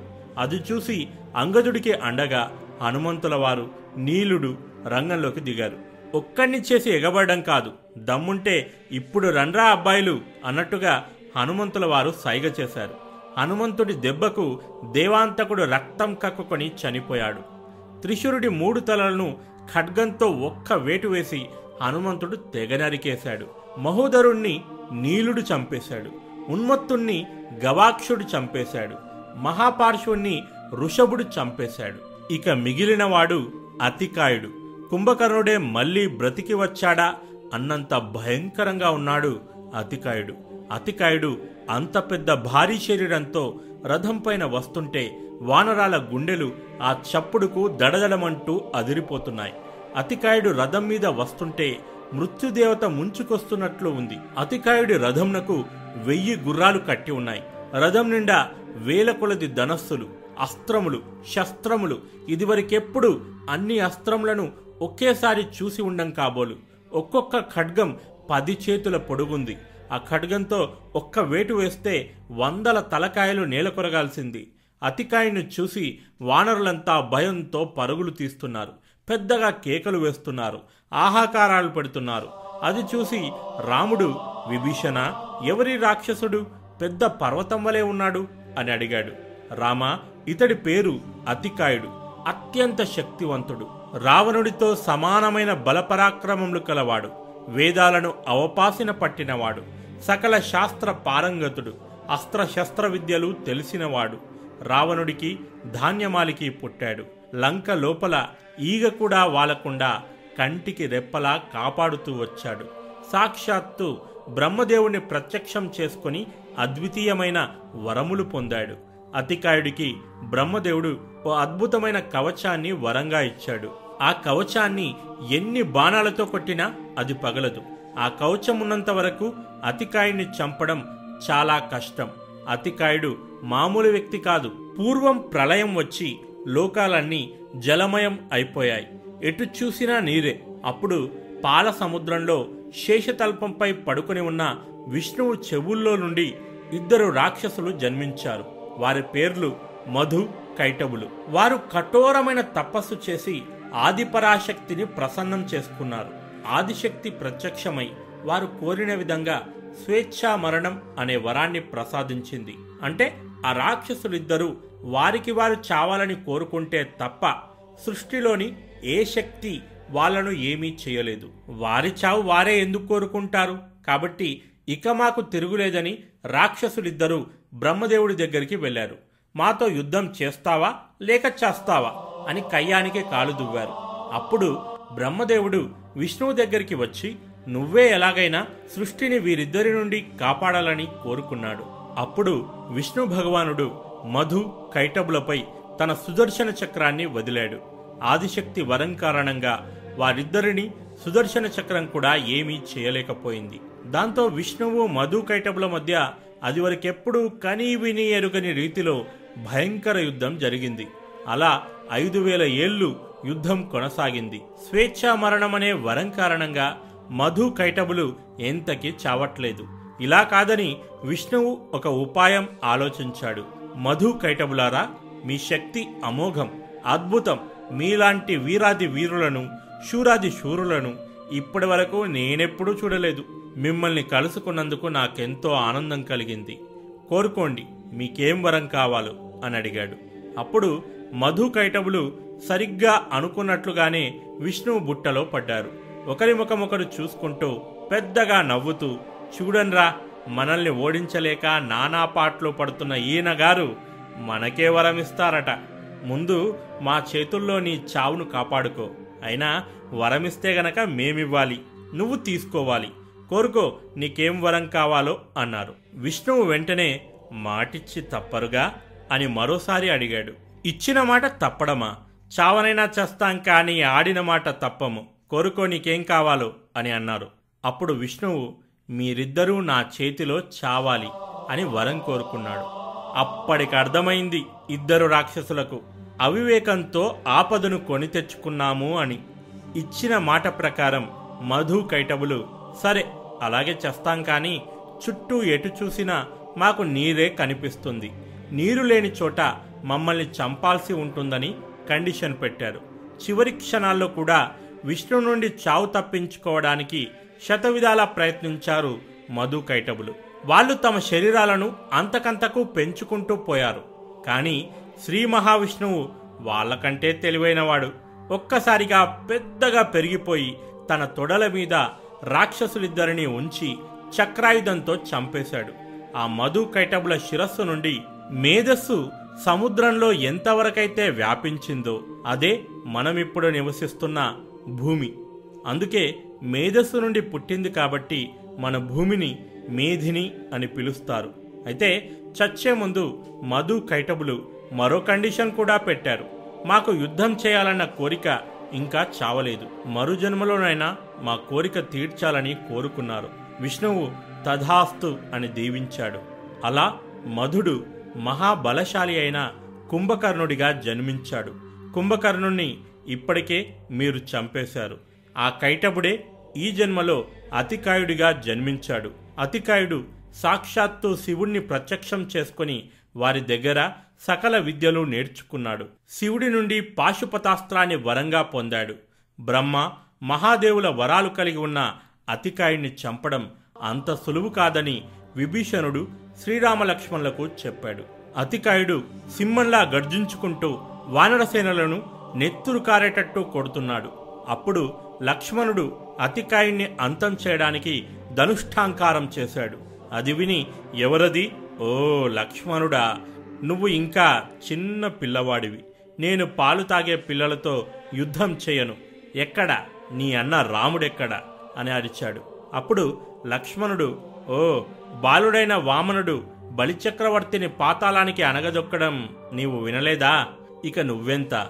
అని ఒక అర్ధచంద్రాకారపు బాణాన్ని ఎక్కుపెట్టి అతికాయుడి మీదికి వదిలాడు.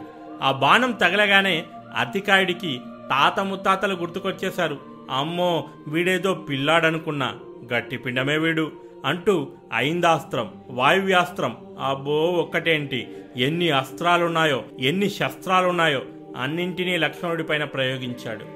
కానీ లక్ష్మణుడు వాటన్నింటినీ తునాతునకలు చేశాడు. లక్ష్మణుడు కూడా ఎన్నో అస్త్రశస్త్రములను అతికాయుడి మీదికి ప్రయోగించాడు. కానీ అవన్నీ అతికాయుడి కవచాన్ని తగలగానే నిర్వీర్యమై కింద పడిపోతున్నాయి లక్ష్మణుడికేమీ అర్థం కావట్లేదు. వీడి కవచాన్ని ఎలా బద్దలు కొట్టాలి అని ఆలోచిస్తున్నాడు. అంతలో వాయుదేవుడు వచ్చి లక్ష్మణ ఆ కవచం మామూలు కవచం కాదు. సాక్షాత్తు బ్రహ్మదేవుల వారు వరంగా ఇచ్చిన కవచం. నువ్వు ఎన్ని అస్త్రశస్త్రాలు ప్రయోగించినా ఆ కవచాన్ని ఏమీ చేయలేవు. ఒక్క బ్రహ్మాస్త్రం మాత్రమే ఆ కవచాన్ని బద్దలు కొట్టగలదని అసలు రహస్యం చెవిలో చెప్పేశాడు. దాంతో లక్ష్మణుడు బ్రహ్మదేవుల వారిని ప్రార్థిస్తూ అతిశక్తివంతమైన బ్రహ్మాస్త్రాన్ని ప్రయోగించాడు. బ్రహ్మాస్త్రం అతికాయుడి శిరస్సును ఖండించింది. అలా బ్రహ్మాస్త్ర ప్రయోగంతో ఆదిశేషుడి అవతారమైన లక్ష్మణుడి చేతిలో అతికాయుడు మరణించాడు. అతికాయుడి మరణాన్ని చూసి రాక్షసులంతా పారిపోండ్రోయ్ అంటూ తలో దిక్కు పారిపోయారు. ఇక ఆ తర్వాత ఏం జరిగిందో నెక్స్ట్ వీడియోలో తెలుసుకుందాం. ఇది వీడియో. మరో వీడియోతో మళ్ళీ కలుద్దాం. This is Prashant signing off bye bye and take care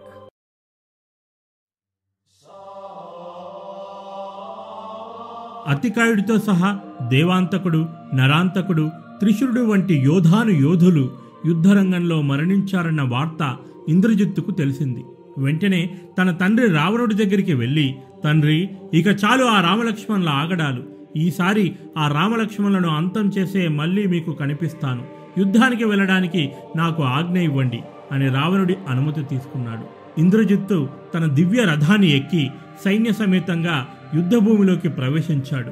సైనికులందరూ ఇంద్రజిత్తును చుట్టుముట్టేశారు. లోపలికి ఈగ కూడా రానివ్వకుండా కాపలా కాస్తున్నారు. ఇంద్రజిత్తు మధ్యలో కూర్చొని సమిదలు పూలమాలతో హోమం చేస్తున్నాడు. ఎర్రటి వస్త్రాలను ధరించిన ఇంద్రజిత్తు హోమం మధ్యలో నుండి వస్తున్న అగ్ని జ్వాలల కాంతికి దగదగా మెరిసిపోతూ ఇంద్రుడి వలె ప్రకాశిస్తున్నాడు. హోమం పూర్తి కాగానే హోమాగ్ని పెద్దగా సుడులు తిరుగుతూ పైకి లేచాయి. ఓ నల్లటి మేకను తీసుకొచ్చి బలి ఇచ్చాడు. ఆ మేక మాంసంను అగ్నిలో హోమం చేశాడు. అప్పుడు హోమాగ్ని భగ్గుమని ఇంకా పైకి లేచింది. అది విజయ సూచకంగా ఇంద్రజిత్తుకు అనిపించింది. తర్వాత తన ఆయుధంలను హోమం ముందు ఉంచి ఆయుధ పూజ చేశాడు. అంతలో హోమం ముందుకు దివ్యరథం వచ్చింది. హోమాన్ని పూర్తి చేసిన ఇంద్రజిత్తు దివ్యరథం ఎక్కేటప్పుడు బ్రహ్మదేవుణ్ణి ప్రార్థించి బ్రహ్మాస్త్రాన్ని ఆవాహన చేసుకున్నాడు. అలా ఇంద్రజిత్తు తన అస్త్రశస్త్రములన్నింటినీ సిద్ధపరచుకొని దివ్యరథాన్ని ఎక్కాడు. అది ఒక మాయారథం. రథం ఎక్కగానే ఆ రథం రథం పైన ఉన్న ఇంద్రజిత్తు ఎవరికీ కనిపించడం లేదు. మాయమైపోయాడు. ఇంద్రజిత్తు తన రథాన్ని అమాంతం ఆకాశంలోకి ఎగరేసుకుని తీసుకుపోయాడు. వానరులు యుద్ధం చేస్తున్న స్థలానికి ఆకాశ మార్గాన తన రథాన్ని తీసుకొని పోయాడు. మబ్బుల మాటున రథాన్ని తరలించి ఇంద్రజిత్తు మాయాయుద్ధాన్ని మొదలుపెట్టాడు. పైనుండి బాణాలను శూలములను గండ్ర గొడ్డలను ఖడ్గములను వానరుల మీదికి విసురుతున్నాడు. వానరులు ఆ ఆయుధములు ఎక్కడి నుండి వస్తున్నాయో తెలియక బిక్కముఖం వేసుకుని అటూ ఇటూ చూస్తున్నారు. శత్రువు ఎంతటి బలవంతుడైనా కనిపించి యుద్ధం చేస్తే ఎదుర్కొనవచ్చు. వాడు పది దెబ్బలు కొడితే మనం ఒక్క దెబ్బైనా కొట్టలేమా? అన్న ధైర్యంతో యుద్ధం చేస్తాం. కానీ కంటికి కనిపించని శత్రువుతో ఎలా యుద్ధం చేసేది? అది అర్థం కాక వానరులందరూ తలో దిక్కు పారిపోతున్నారు. ఆఖరికి రామలక్ష్మణుల మీద కూడా ఇంద్రజిత్తు తన అస్త్రాలను ప్రయోగించాడు. అప్పుడు శ్రీరామచంద్రుల వారు లక్ష్మణుడితో ఇలా అన్నాడు. లక్ష్మణ ఇంద్రజిత్తు బ్రహ్మవరములను పొందినవాడు. అదిగో చూశావా బ్రహ్మాస్త్రాన్ని ప్రయోగించబోతున్నాడు. బ్రహ్మాస్త్రాన్ని ఎదురిస్తే అది బ్రహ్మదేవుల వారిని అగౌరవపరిచినట్లవుతుంది. కాబట్టి మనమిద్దరము ఆ బ్రహ్మాస్త్రానికి కట్టుబడి మూర్ఛపోదాం. ఆ తర్వాత సంగతి నేను చూసుకుంటాను అన్నాడు. అలాగే ఇంద్రజిత్తు బ్రహ్మాస్త్రాన్ని ప్రయోగించగానే రామలక్ష్మణులిద్దరూ కింద పడిపోయారు. ఆ ఒక్కరోజే ఇంద్రజిత్తు తన అమోఘమైన అస్త్ర శస్త్రాలతో అరవై ఏడు కోట్ల వానరాలను చంపేశాడు. వానరాలంతా కింద పడిపోయి ఉన్నారు. రామలక్ష్మణులు చనిపోయారని భ్రమపడి పిచ్చి ఇంద్రజిత్తు రంకెలు వేసుకుంటూ లంకకు వెనుదిరిగాడు. వానరులంతా కింద పడిపోయి ఉన్నారు. హనుమంతుల వారిని మాత్రం బ్రహ్మాస్త్రం ఏమీ చేయలేదని ముందే చెప్పాను. ఏదో బ్రహ్మాస్త్రాన్ని గౌరవించడం కోసం అలా బందీ అయి ఇలా తేరుకున్నాడు. విభీషణుడు తెలివిగా బ్రహ్మాస్త్రాన్ని ప్రయోగించకముందే రణరంగానికి దూరంగా వెళ్ళిపోయాడు. ఇంద్రజిత్తు అలా లంకకు వెళ్ళాడో లేదో విభీషణుడు యుద్ధక్షేత్రంలోకి వచ్చేశాడు. హనుమంతుడు విభీషణుడు ఇద్దరూ కలిసి వానరులలో ఎవరైనా బతికున్నారా అని అటూ ఇటూ చూశారు. జాంబవంతుడు ఒళ్ళంతా గాయాలతో కనిపించాడు. విభీషణుడి గొంతు విని జాంబవంతుడు విభీషణ హనుమంతుడు క్షేమమేనా? అని అడిగాడు. అది విని విభీషణుడికి కొంత ఆశ్చర్యం కలిగింది. అదేంటి?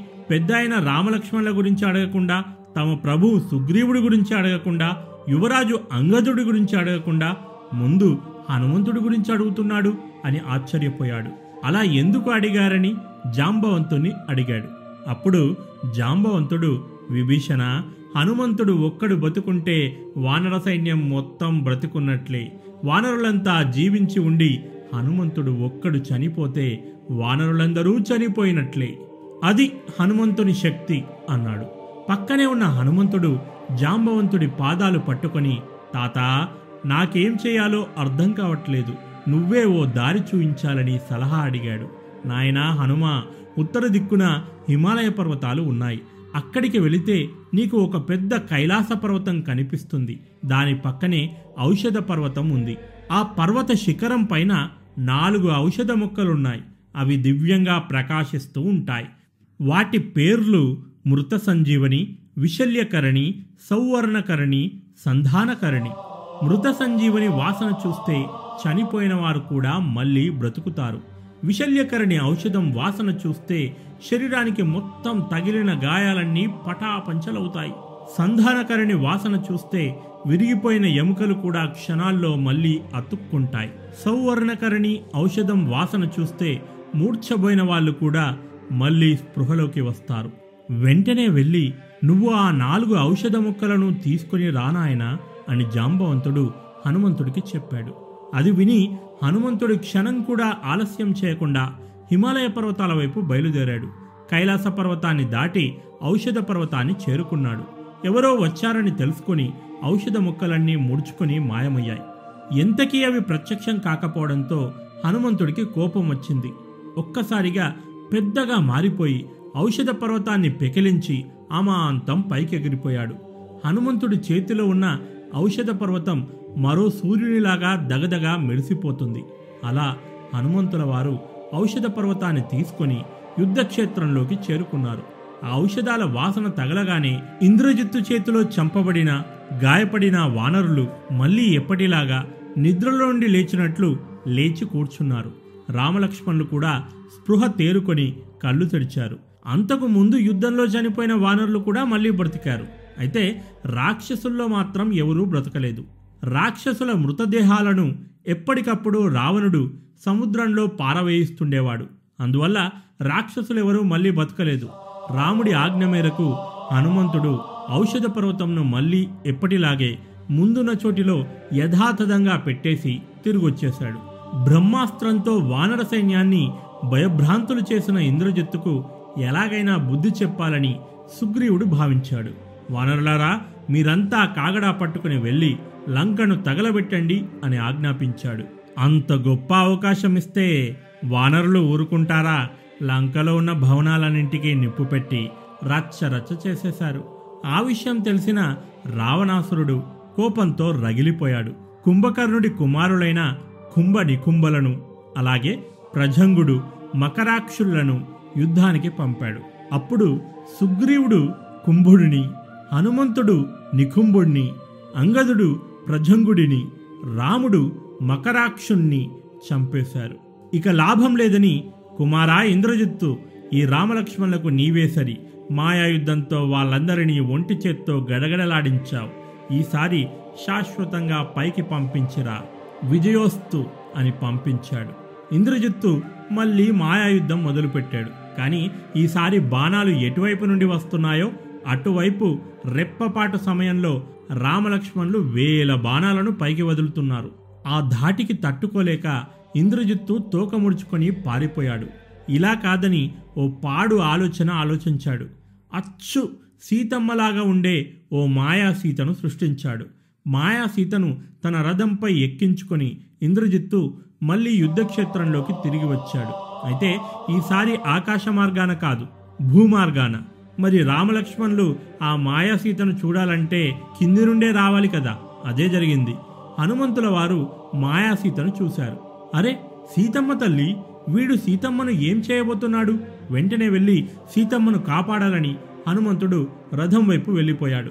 ఇంద్రజిత్తు అది చూసి హనుమా చూసావా నీ సీతమ్మ తల్లిని? చివరిసారి బాగా చూసుకో అంటూ కత్తి తీసి మాయాసీత జుట్టు పట్టుకొని తలపై ఒక్క వేటు వేశాడంతే. మాయాసీత మొండెం రథం నుండి కింద పడిపోయింది. తల్లి అంటూ ఆ విషాదకర సన్నివేశాన్ని చూసిన హనుమంతుల వారు ఏడుస్తూ రాముడి దగ్గరికి వెళ్ళాడు. జరిగింది విని రాముడు స్పృహ తప్పి కింద పడిపోయాడు. వానర సైన్యంలో విషాద ఛాయలు అలుముకున్నాయి. ఎవరి కోసమైతే యుద్ధం చేస్తున్నామో ఆ సీతమ్మ తల్లే చనిపోయాక ఇక ఈ యుద్ధమెందుకని వానరసేనులు డీలా పడిపోయారు. అప్పుడు విభీషణుడు ఓ రామా ఏ సీత కోసమైతే రావణుడు ఈ యుద్ధం చేస్తున్నాడో ఆ సీతను చంపితే రావణుడు ఊరుకుంటాడా? ఇంద్రజిత్తు అంతటి సాహసం చేస్తాడా? అది అసంభవం. అసలు సీతాదేవి ఎక్కడుందో ఆ ఇంద్రజిత్తుకు కూడా తెలీదు. రావణుడు ఆమెను ఓ రహస్య ప్రదేశంలో దాచి ఉంచాడు. ఇంద్రజిత్తు చంపింది మాయాసీతను ఇంద్రజిత్తు మాయలు చేయడంలో దిట్ట. మీరు వాడి మాయలో పడిపోయారు. ఇంద్రజిత్తు మీ అందరినీ తెలివిగా శోక సముద్రంలో ముంచి వాడు నికుంబలాదేవి ఆలయానికి వెళ్ళి హోమం చేస్తున్నాడు. ఆ హోమం గనక పూర్తయితే ఇంద్రజిత్తును ఓడించడం అసాధ్యమవుతుంది. ఎలాగైనా మనం వెళ్ళి ఆ హోమం పూర్తవకుండా మధ్యలోనే ఆపేయాలి. విభీషణుడు లక్ష్మణుణ్ణి ఇంద్రజిత్తు హోమం చేస్తున్న చోటుకి తీసుకెళ్ళాడు ముందుగా వేసిన పథకం ప్రకారం హనుమంతుడు నికుంబలాదేవి ఆలయం బయట ఉన్న రాక్షసులందరినీ చితక్కొడుతున్నాడు. దాంతో ప్రభువు రక్షించండి రక్షించండి అంటూ రాక్షసులు ఇంద్రజిత్తు దగ్గరికి వెళ్ళారు. అది చూసి కోపానికి గురైన ఇంద్రజిత్తు హోమాన్ని మధ్యలో ఆపి హనుమంతుని చంపడానికి ధనస్సును ఎక్కుపెట్టాడు. అంతలో పక్క నుండి లక్ష్మణుడు ధనుష్ఠాంకారం చేశాడు. అప్పుడు అర్థమైంది ఇంద్రజిత్తుకు ఇదంతా ఓ పన్నాగమని. లక్ష్మణుడి పక్కన ఉన్న విభీషణుణ్ణి చూసి ఇంద్రజిత్తు ఛి రాజద్రోహి ఇంటి గుట్టు పరాయి వాళ్ళ ముందు బయట పెడతావా? నువ్వు నా పినతండ్రివని చెప్పుకోవడానికే సిగ్గుగా ఉంది. నీది ఒక బ్రతికేనా అన్నాడు. అప్పుడు విభీషణుడు ఇంద్రజిత్తు మీరు ధర్మం తప్పారు గనక ధర్మాత్ముడైన రాముడి చెంత చేరాడు ధర్మం ముందు తన పర అనే భేదం ఉండదు అన్నాడు. ఇంద్రజిత్తు విభీషణుని చంపడానికి బాణాన్ని వదలగా లక్ష్మణుడు అడ్డుకున్నాడు. ఇంద్రజిత్తుకు లక్ష్మణుడికి మధ్య భయంకర యుద్ధం జరిగింది. లక్ష్మణుడు తన బాణాలతో ఇంద్రజిత్తు ధనస్సును విడిచేశాడు. ఇంద్రజిత్తు తన బాణాలతో లక్ష్మణుడి కవచాన్ని బద్దలు కొట్టాడు. అలా మూడు రోజుల పాటు ఇద్దరి మధ్య భయంకర యుద్ధం జరిగింది. లక్ష్మణుడు ఇంద్రజిత్తు ఒకరి మీద ఒకరు దివ్యాస్త్రములను సంధించుకుంటున్నారు. ఆ రెండు అస్త్రములు ఒకదానితో ఒకటి ఢీకొని ముక్కలై కింద పడిపోతున్నాయి. లక్ష్మణుడు ఇంద్రజిత్తును చంపడానికి వరుణాస్త్రం సంధించాడు. ఇంద్రజిత్తు అటు నుండి రౌద్రాస్త్రాన్ని వదిలాడు. రౌద్రాస్త్రం వరుణాస్త్రంను కొట్టేసింది. ఇంద్రజిత్తు లక్ష్మణుడిపైన ఆగ్నేయాస్త్రం సంధించాడు. లక్ష్మణుడు సూర్యాస్త్రాన్ని వదిలి ఆగ్నేయాస్త్రాన్ని నిర్వీర్యం చేశాడు. ఇంద్రజిత్తు ఇక లాభం లేదని అసుర బాణాన్ని వదిలాడు. అసుర బాణం మహాశక్తివంతమైనది. అసుర బాణం కొన్ని వేల రకాల ఆయుధాలను పుట్టించింది. ఆ ఆయుధాలన్నీ మూకుమ్మడిగా లక్ష్మణుడి వైపు దూసుకుపోతున్నాయి. లక్ష్మణుడు వెంటనే మహేశ్వరాస్త్రాన్ని వదిలాడు. మహేశ్వరాస్త్రం అస్త్రాన్ని నామరూపాలు లేకుండా బద్దలు కొట్టింది. వీరి అస్త్రాల తాకిడికి లోకాలన్నీ కంపించిపోయాయి. ఆకాశం మొత్తం కాంతితో నిండిపోయింది.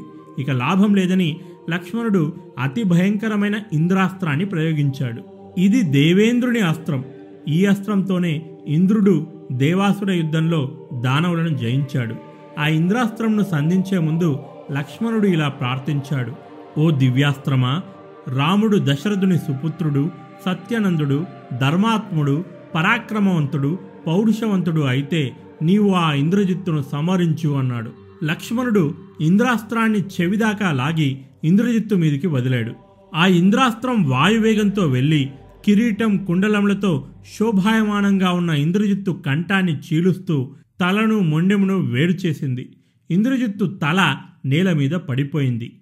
అలా లక్ష్మణుడు ఇంద్రజిత్తును సంహరించాడు. చిత్రం చూడండి. ఏ ఇంద్రుడినైతే యుద్ధంలో ఓడించి మేఘనాథుడు సాక్షాత్తు బ్రహ్మదేవుడి చేత ఇంద్రుణ్ణి జయించినవాడు అని అర్థం వచ్చేలా ఇంద్రజిత్తు అనే బిడుదును పొందాడు. ఆ ఇంద్రుని అస్త్రమైన ఇంద్రాస్త్రంతోనే ప్రాణాలు వదిలాడు. అది విధిరాత అంటే. అలా రావణుడి చివరి నమ్మకం కూడా ఇంద్రజిత్తు రూపంలో గాల్లో కలిసిపోయింది. ఇంద్రజిత్తు చనిపోయాడన్న వార్త విని రావణాసురుడు కొంతసేపు మూర్ఛబోయాడు కొంతసేపటికి తేరుకొని కుమారా నన్ను వదిలి వెళ్ళిపోయావా? నువ్వే పోయాక ఇక ఎందుకు నాకు ఈ జీవితం? దీనంతటికీ కారణం ఆ సీత. అవును ముమ్మాటికి ఆ సీతే కారణం. నా కుమారుడి మరణానికి కారణమైన ఆ సీతను ఇప్పుడే వెళ్ళి చంపేస్తాను అంటూ కోపంతో ఊగిపోతూ సీతమ్మ వైపు బయలుదేరాడు. రావణుడి మంత్రి సుపార్షుడు అది చూసి ప్రభు మీరు సామాన్యులు కాదు. వేదాలన్నీ అవపాసన పట్టి రావణ బ్రహ్మగా పేరు గడించారు. అన్నీ తెలిసిన మీరు ఓ నిస్సహాయ స్త్రీని చంపడం ఎంతవరకు సబబు? మీ కోపాన్ని ఆ రాముడి మీద చూపించి పగ తీర్చుకోండి. ఒక ఆడదాన్ని చంపితే అపకీర్తి వస్తుంది తప్ప ఒరిగేదేముండదు. ఇప్పుడు ఈ సీతను చంపితే ఇంతమంది మన వాళ్ళ ప్రాణత్యాగానికి అర్థమేముంటుంది? పైనుండి వారి ఆత్మలు క్షోభిస్తాయి. మీరు వెంటనే వెళ్ళి ఆ రామలక్ష్మణులను చంపేయండి. మన వాళ్ళు పైనుండి అది చూసి సంతోషిస్తారు అన్నాడు. రావణుడికి తన మంత్రి మాటలు జ్ఞానోదయాన్ని కలిగించాయి. వెంటనే ఎవరక్కడ యుద్ధానికి సిద్ధం కండి అని రావణుడు స్వయంగా యుద్ధానికి బయలుదేరాడు. రాక్షసులకు వానరులకు మధ్య ఘోరాతి ఘోరమైన యుద్ధం జరిగింది. రక్తం ఏరులై పారుతుంది. రాముడు రాక్షస సేనల మీద గాంధర్వాస్త్రంను ప్రయోగించాడు. ఆ అస్త్ర ప్రభావం చేత రాముడు రాక్షసులందరికీ వేల కొద్ది రాములుగా కనబడుతున్నాడు. ఎవరికి వారే రాముడు తమ ముందే ఉన్నట్టుగా అనుకుంటున్నారు. రాముడి ధనస్సు వలయాకారంలో మృత్యు చక్రంలాగా కనబడుతూ ఉంది. రాముడు ఎప్పుడు బాణం సంధిస్తున్నాడో ఎప్పుడు నారి లాగుతున్నాడో ఎప్పుడు బాణాన్ని వదులుతున్నాడో ఎవరికీ అర్థం కావట్లేదు. రణభూమి అంతటా రాముడే కనిపిస్తున్నాడు. అంతా రామమయమైపోయింది. రాముడు ఆ పూట పదివేల రథాలను విడిచేశాడు. పద్దెనిమిది వేల ఏనుగులను పద్నాలుగు వేల గుర్రాలను రెండు లక్షల మంది రాక్షస సైనికులను చంపేశాడు. చావగా మిగిలిన రాక్షసులు రాముని ఎదుట పడలేక లంకానగరం వైపు పారిపోయారు. రణభూమి కాస్త రుద్రభూమిలాగా తయారయ్యింది. ఆ రోజు మరణించినంతగా రాక్షసులు ఏ రోజు మరణించలేదు. మరుసటి రోజు రావణాసురుడు యుద్ధానికి వచ్చాడు. వచ్చి రాగానే ఇంటి గుట్టు రట్టు చేసి తన పతనానికి కారణమైన విభీషణుడి వైపు రథాన్ని మళ్ళించాడు. ఓరి నమ్మకద్రోహి నిన్ను తమ్ముడని చెప్పుకోవడానికి కూడా సిగ్గుగా ఉంది. ముందు నిన్ను చంపాలి. అంటూ విభీషణుడిపైన శక్తి అను దివ్యాస్త్రాన్ని ప్రయోగించబోయాడు. కానీ అంతలో లక్ష్మణుడు రావణుణ్ణి అడ్డుకొని ఆయన చేతిని కొట్టాడు.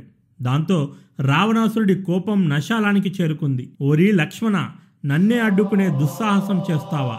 అంటూ శక్తి అస్త్రాన్ని లక్ష్మణుడిపై ప్రయోగించాడు. శక్తి అస్త్రం లక్ష్మణుడికి తగలగానే లక్ష్మణుడు కింద పడిపోయి మూర్ఛపోయాడు. రావణాసురుడు మూర్ఛపోయిన లక్ష్మణుడిపై మరో అస్త్రాన్ని ప్రయోగించే లోపల హనుమంతుడు చటుక్కున అక్కడ ప్రత్యక్షమై లక్ష్మణుణ్ణి ఎత్తి తీసుకెళ్ళి రాముడి దగ్గరికి తీసుకుపోయాడు. స్పృహ తప్పిపడి ఉన్న లక్ష్మణుణ్ణి చూసి రాముడు కంటతడి పెట్టుకున్నాడు.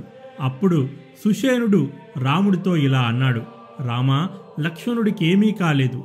కేవలం మూర్ఛపోయాడు. మరణించలేదు. లక్ష్మణుడి ముఖంలో కల తగ్గలేదు. శరీరం నల్లబడలేదు చల్లబడలేదు. లక్ష్మణుడింకా ప్రాణాలతో ఉన్నాడు. లక్ష్మణుడి గుండె ఇంకా కొట్టుకుంటూనే ఉంది. నువ్వు దిగులు చెందకు. హనుమా నీవు ఇదివరకు ఔషధ పర్వతం తీసుకుని వచ్చావు కదా? దాని దక్షిణ శిఖరం మీద విశల్యకరణి సవర్ణకరణి సంజీవకరణి సంధానకరణి అను ఔషధములు తీసుకొనిరా లక్ష్మణుడు తప్పక బతుకుతాడు అన్నాడు. హనుమంతుడు మళ్ళీ హిమాలయ పర్వతాల వైపు వెళ్ళి ఔషధములను వెతికాడు.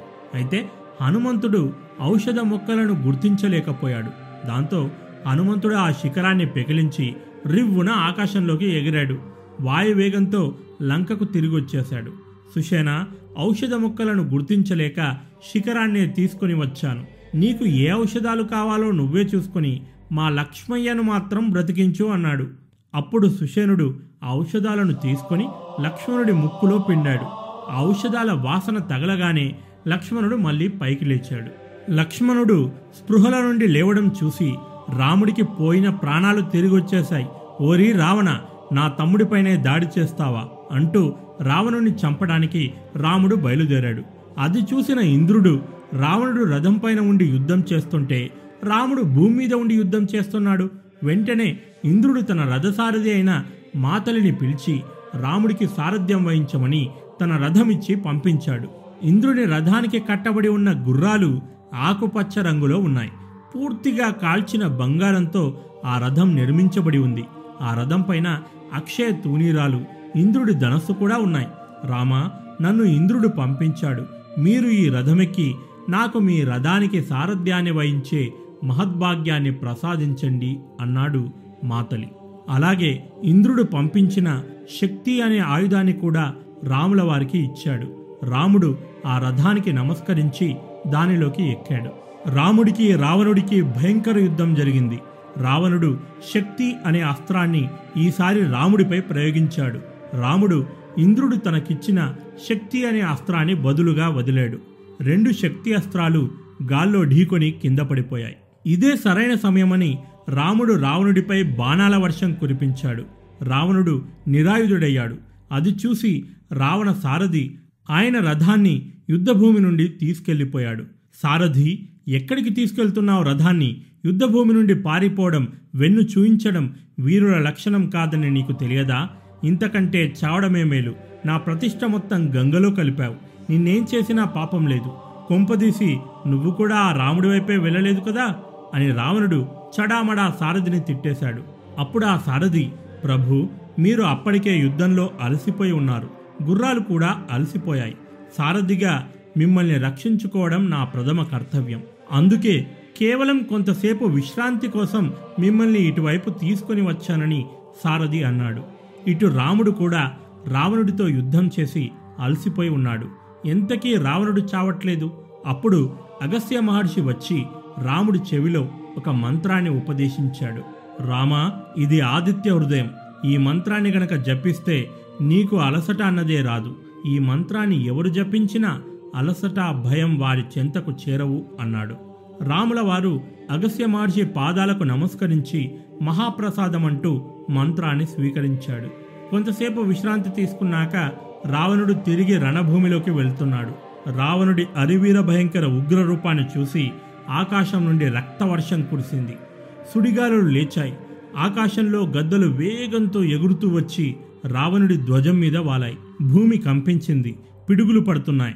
సముద్రాలు ఉవ్వెత్తున ఉప్పొంగుతున్నాయి. రావణుడు పది తలలతో దేదీప్యమానంగా వెలిగిపోతున్నాడు. రాముడు ఓ సర్పబాణాన్ని తీసి ధనస్సుతో ఎక్కుపెట్టి రావణుడి ఓ శిరస్సును ఖండించాడు.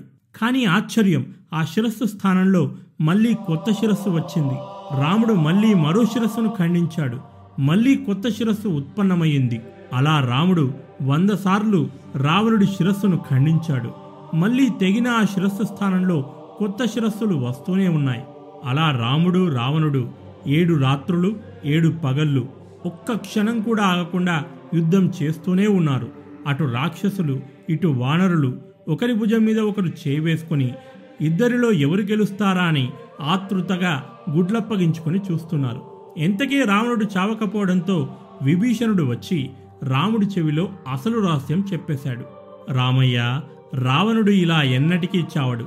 రావణుడి ఉదరంలో అమృత భాండం ఉంది. నాభిని గుడిచూసి కొట్టి ఆ అమృత భాండాన్ని బద్దలు కొడితే రావణుడు తప్పక చేస్తాడని రహస్యాన్ని బట్టబయలు చేశాడు. స్వామి మీరు వెంటనే ఆగ్నేయాస్త్రాన్ని సంధించి రావణుడి ఆ భాండాగారాన్ని బద్దలు కొట్టడని సలహా ఇచ్చాడు. వెంటనే రాముడు ఆగ్నేయాస్త్రాన్ని సంధించి రావణుడి అమృత భాండాన్ని బద్దలు కొట్టాడు. ఛీ ఇంటి గుట్టు బయట పెడతావా? అని రావణుడు బిగ్గరగా అరుస్తూ విభీషణుణ్ణి తూలనాడుతాడు. అప్పుడు రాముడి రథసారథి మాతలి ప్రభు రావణుడు బ్రహ్మ వరప్రసాది అతడు బ్రహ్మాస్త్రంతోనే మరణిస్తాడు. వెంటనే బ్రహ్మాస్త్రాన్ని సంధించండి అని సలహా ఇచ్చాడు. రాముడు వెంటనే బ్రహ్మాస్త్రాన్ని అభిమంత్రించి రావణుడి మీదికి వదిలాడు. బ్రహ్మాస్త్రం ములుకులో అగ్ని సూర్యుడు ఉంటారు. దాని దేహం మొత్తం బ్రహ్మమయమై ఉంటుంది. ధూమంతో నిండిపోయిన కాలాగ్నిలా ప్రజ్వలిస్తుందా అస్త్రం. ఇది వరకు ఎందరో రాక్షసులను అంతమొందించి లోకరక్షణలో పాల్గొంది. బ్రహ్మాస్త్రం ఒక్క క్షణంలో భయంకరమైన శబ్దాన్ని చేస్తూ లోకాలన్నింటినీ భయభ్రాంతులు చేస్తూ రావణుడి గుండెలను చీల్చుకుంటూ వక్షస్థలం నుండి దూసుకుపోయింది. అలా రావణాసురుడు మరణించాడు. రావణుడి మరణంతో రాక్షసులంతా తలో దిక్కు పారిపోయారు. వానరులు వెంటాడి మరి ఆ రాక్షసులందరినీ సంహరించారు. విభీషణుడు రావణుడికి అంతిమ సంస్కారాలు చేసి తన బాధ్యతను పూర్తి చేశాడు. రాముడు ఇచ్చిన మాట ప్రకారం విభీషణుడికి లంకాధిపతిగా పట్టాభిషేకం చేశాడు. శ్రీరామచంద్రుడు భవిష్యత్తులో సీతమ్మ శీలాన్ని ఎవరూ శంకించకుండా అగ్ని పరీక్ష చేయించి ఆ మహాసాధ్వి పాతివ్రత్యాన్ని లోకానికి తెలియబరిచాడు. ఆ తర్వాత శ్రీరాముల వారు అయోధ్యను చేరుకుని కొన్ని వేల సంవత్సరాలు జనరంజకంగా రామరాజ్యాన్ని పరిపాలించారు. ఇప్పటికీ ఎంతోమంది నాయకులకు శ్రీరాముడి జనరంజక పరిపాలన మార్గదర్శకం. జై శ్రీరామ్. శుభమస్తు. ఈ వీడియో నచ్చితే మీ స్నేహితులతో తప్పక షేర్ చేసుకోండి. నా నేరేషన్ కనుక మీకు నచ్చితే వీడియోను తప్పక లైక్ చేసి ఛానల్ను సబ్స్క్రైబ్ చేసుకోండి. ఇది వీడియో మరో వీడియోతో మళ్ళీ కలుద్దాం. This is Prashant signing off bye bye and take care